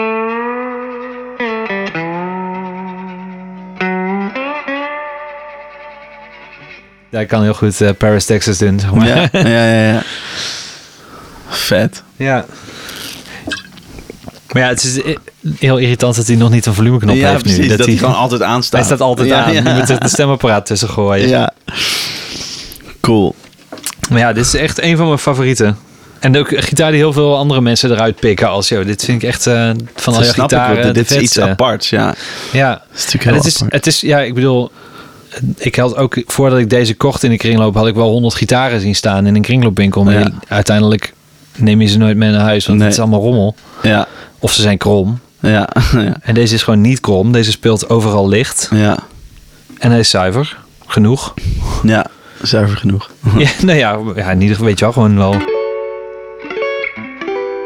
Dat is bruikbaar. Ja, zeker. Terwijl die onderin ook. Ja, Mooi hoor, echt leuk. ja. En ehm, laten we het nog... ehm, je amp waar je nou over speelt. Eh, misschien kun je daar nog in kort wat over vertellen. Ik, wat, wat jij nou hoorde is een oude Music Man 212. Eigenlijk een, eigenlijk een Fender Twin. Ja. Maar dan van Music Man. Mm, met een... Ik moet het goed zeggen, want het is een hybride versterker. Hij heeft Ja. een transistor voorversterker. En Oh, een buizen-eind. Buizen eind. Oh, Ja. ik dacht altijd dat het andersom dan was Nee, of zo. nee buizen-eindversterker is EL34 Hm. eindtrap. Hm. Waar ik volgens mij de laatste de twee buitenste eindbuizen uit heb getrokken. Maar dat weet ik Oh. niet meer zeker. Ehm, maar ja, ja, het is gewoon mega clean twin reverb-achtige amp. Net zo zwaar klinkt als een twin mooi. reverb. Maar hij klinkt echt heel mooi. Ja. Ik heb hem eigenlijk echt, echt sinds ik in deze ruimte zit herontdekt. Mm. Hij heeft jarenlang alleen maar in een flightcase gestaan. Ehm, en had ik hem nooit meer gebruikt. Hm. En dan heb ik de, de amp waar ik bij Anneke eigenlijk altijd op speelde, was een oude Hiwatt. Hm. Gewoon de jaren 70 Hiwatt, 100 watt. Wat echt belachelijk veel te veel is. Ja. Ehm, maar die, ja, dat is. Die Hiwatt samen met die Telecaster is wel echt een hele mooie combi voor Ja. recht toe, recht aan. Gewoon hele duidelijke, goede gitaarsound. Ja. Niks speciaals of niks, weet je wel. Maar het is gewoon alles wat hij doet, doet hij goed. Ja. En die, wat, wat ideaal was aan die Hiwatt is dat je daar ook, als je daar een goed distortion pedaal voor zet, dan is het ook echt een metal amp. En dan blaas je Mm. alle Mesa Boogies omver. Ja? Ja, Wauw. want die heeft zoveel, daar zit zoveel druk achter. Die heeft zoveel Oh. headroom. Wat vet. Dus ik had echt wel, als het dan metal moest zijn, had ik best wel vaak een sound die echt mee kon komen met, met de andere echte goede heavy sounds. Weet je Ja, wel? Met, ja. met een Telecaster en een Hiwatt. Dat is vet. Ehm, volgens mij had ik die tip toen van eh, Pieter Kloos gekregen, van de studioman in Eindhoven. Hm. Die ook heel veel eh, hardere dingen heeft gedaan. Die zei, als Ja. je een goede metal sound zoekt, moet je eens een keer je, je Hiwatt proberen. Ja. Ehm, en met Woost heb ik eh, ook op die hi-hat gespeeld. Maar dat was, die hi-hat was bij Woest te direct, te hard. Oh, zeg ja, maar. Te, ja. niet, niet hard qua volume, maar hard qua klank. Mhm. Te koud. Mhm. En toen zocht ik op een gegeven moment iets wat soort van een beetje iets mooiers maakt van wat je erin stopt. In plaats van Mhm. het alleen maar gewoon Ja. keihard terugslingen naar je gezicht. Ja, ge- gewoon heel hard je gitaar. Ja, precies. Wat, wat- wat stop jij in mij? Zag je eens? Oké, hier heb je het keihard het terug. hard, ja. tussen je tanden. dat is wel echt die hi-hat. En dus ik, ik zocht iets, eh, iets meer eh onvloerster, zeg maar. En toen, ik dacht ik wel een Fender amp. En toen heb ik een Vibrolux gekocht. ja. Die zwaar verbouwd was. Het is eigenlijk een Silverface Vibrolux. Maar iemand heeft daar blackface, ook, maar ook cosmetisch blackface van gemaakt. En die had er een losse top van gemaakt. Met een Mm. speakerkast. Mm. En ik dacht, ik wil een combo. Dus ik heb wel zelf een combo gebouwd. En oh, die daarin gezet. gemaakt. Ja. Wow. Vet. Ehm, maar daar zit, ja, de speaker die erin zit is nu niet echt helemaal te gek. Maar ik heb er een 1x12 combo van gemaakt. Mm. Maar die versterker is op, gewoon op mijn 2x12 speakerkast. Dat was echt bij Woest wat ik zocht. Gewoon dat je Mm. iets meer soort van aura rondom je noten Mm. hebt, zeg maar. Ja. Ja, Vibrolux, ja. Het is wel voor mijn gevoel de Fender amp die je wil hebben. Behalve, Ik- het enige waar ik, wat ik ooit heb verkocht waar ik echt spijt van heb, is een oude Princeton. Mm. Die kocht ik voor heel weinig. En toen zag ik hoeveel die geld waard waren geworden. En toen zag ik dollartekens in mijn ogen. Toen, dacht je lekker ge- geld verdienen. Ja. En dat is echt stom, want er was een Princeton uit 65. Oh. Die was echt fantastisch mooi. oh, dat is zonde, ja. Ja, Dat zijn mooie amps, ja. Ik speel zelf ook op een Princeton, ja. Ik Ja. vind ze mooi. precies. Maar goed, misschien ook voor dingen die jij doet niet hard genoeg. ja, maar ja, ik doe nu helemaal geen harde dingen. Nee, dat is waar. Dus- ja. Ehm, Ja. het laatste wat ik in een band elektrisch deed was met Marieke Jager. Ja. Eh, Oh, dat deed ik met die Vibrolux. Ja. ja. En dat was wel, ja, wel gewoon een full band met gewoon een drummer die niet per se zachtjes slaat. Met Martijn Bosman. Martijn Bosman, ja. ja. Ja. Ook niet keihard speelt. Maar, Nee, ja, maar gewoon- ja, wel tegen een drummer gewoon op kunnen. drums ja. Dus Oh. Ik weet niet, ja, ze kan dat met een, met een eh Princeton reverb? Jawel, kan Oh, ja. wel. Ja, dat is, dat is alsnog best, best een, een luide amp. Maar hij Oh, heeft ja. gewoon niet zoveel headroom, weet je wel. Oh ja, precies. Het maar ja, gaat dat is gewoon fijn. snel. Dan krijg je een beetje, dan heb je Ja, compressie. dat is soms ook wel lekker. Ja, klopt.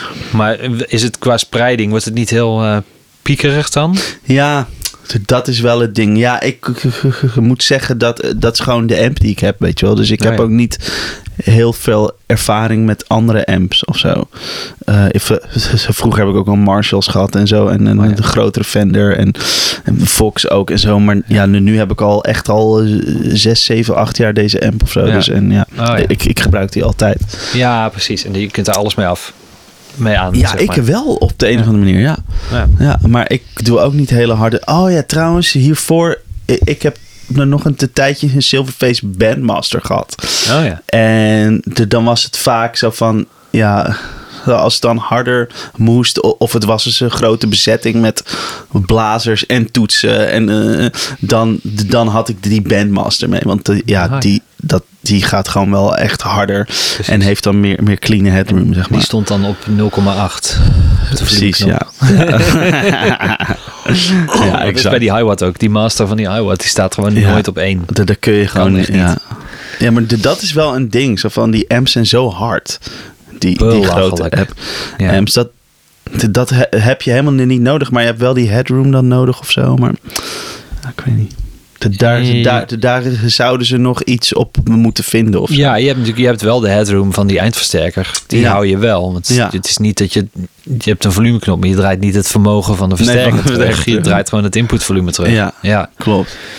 ja. Die eindversterker staat in principe altijd te werken, volgens mij. Zoals ik het die- begrijp. Die, staat gewoon aan. Die staat gewoon aan. ja, maar dat, dat- wat je zegt, die kan je niet...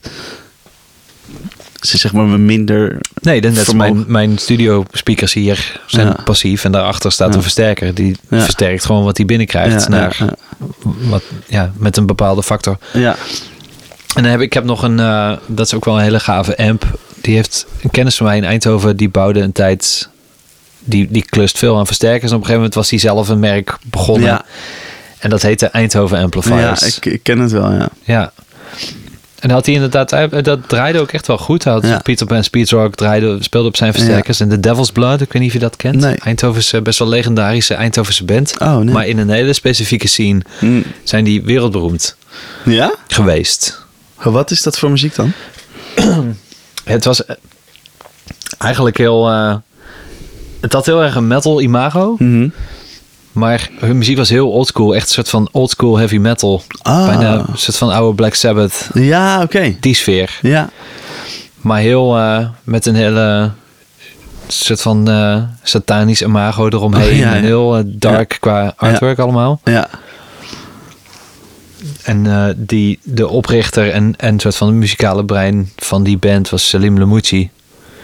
Waar ik mijn eerste jazzmaster van. Nou, voor in ieder geval van iemand uit zijn band kocht ik mijn eerste jazzmaster. Mm. Van, eh, ken je Dr. No pedalen? Ja. Of, eh, nee, ja, Jawel. ja, Dr. Dr. No, ja. precies. Dr. No Effect. Ja, precies. Roel heet hij. Daar kocht ik mijn allereerste jazzmaster van. Oh. En die speelde bij Salim in de band toen. Oh. In de tijd dat ik met Nicky mijn eerste bandje had. Ja. Salim had dus later de Devil's Bloods. En was echt een soort van... In zijn hele specifieke scene... Echt behoorlijk eh, muzikaal genie. Ja. Vet. Fantastische gitarist ook. Maar eh, die heeft een paar jaar geleden een eind aan zijn leven gemaakt. Hmm. Dus, maar uh, kwam ik daarop? Oh ja, Eindhoven Amplifiers. Het, het, zij speelde ook. De Devil's Blood hadden ze op een gegeven moment had Joris voor heel de band de, allemaal Eindhoven Amplifiers gemaakt. Hadden ze allemaal had hij volgens mij een, een super reverb kopie Oh. gebouwd. Ja. En eigenlijk toen hij al gestopt was, want hij stopte met Eindhoven Amplifiers omdat hij zei ja dit wordt gewoon dit is eigenlijk niet meer mijn hobby. Nou ben ik gewoon productie aan het draaien. Ja. En dan ben ik, moet ik tien van dezelfde versterkers Ja, of ja, twintig. Ja, dat wil ja. Het ging eigenlijk te goed. Ja. En hij had gewoon een baan en die wilde die houden en hij kon dat dus niet aan. Mhm. En dan is het niet meer leuk een versterker bouwen. Maar in één keer zit je in je vrije tijd ook gewoon te werken. Dus Dan moet je die dingen... Dan moet je die dingen gaan bouwen. Ja. Dus hij stopte met dat merk.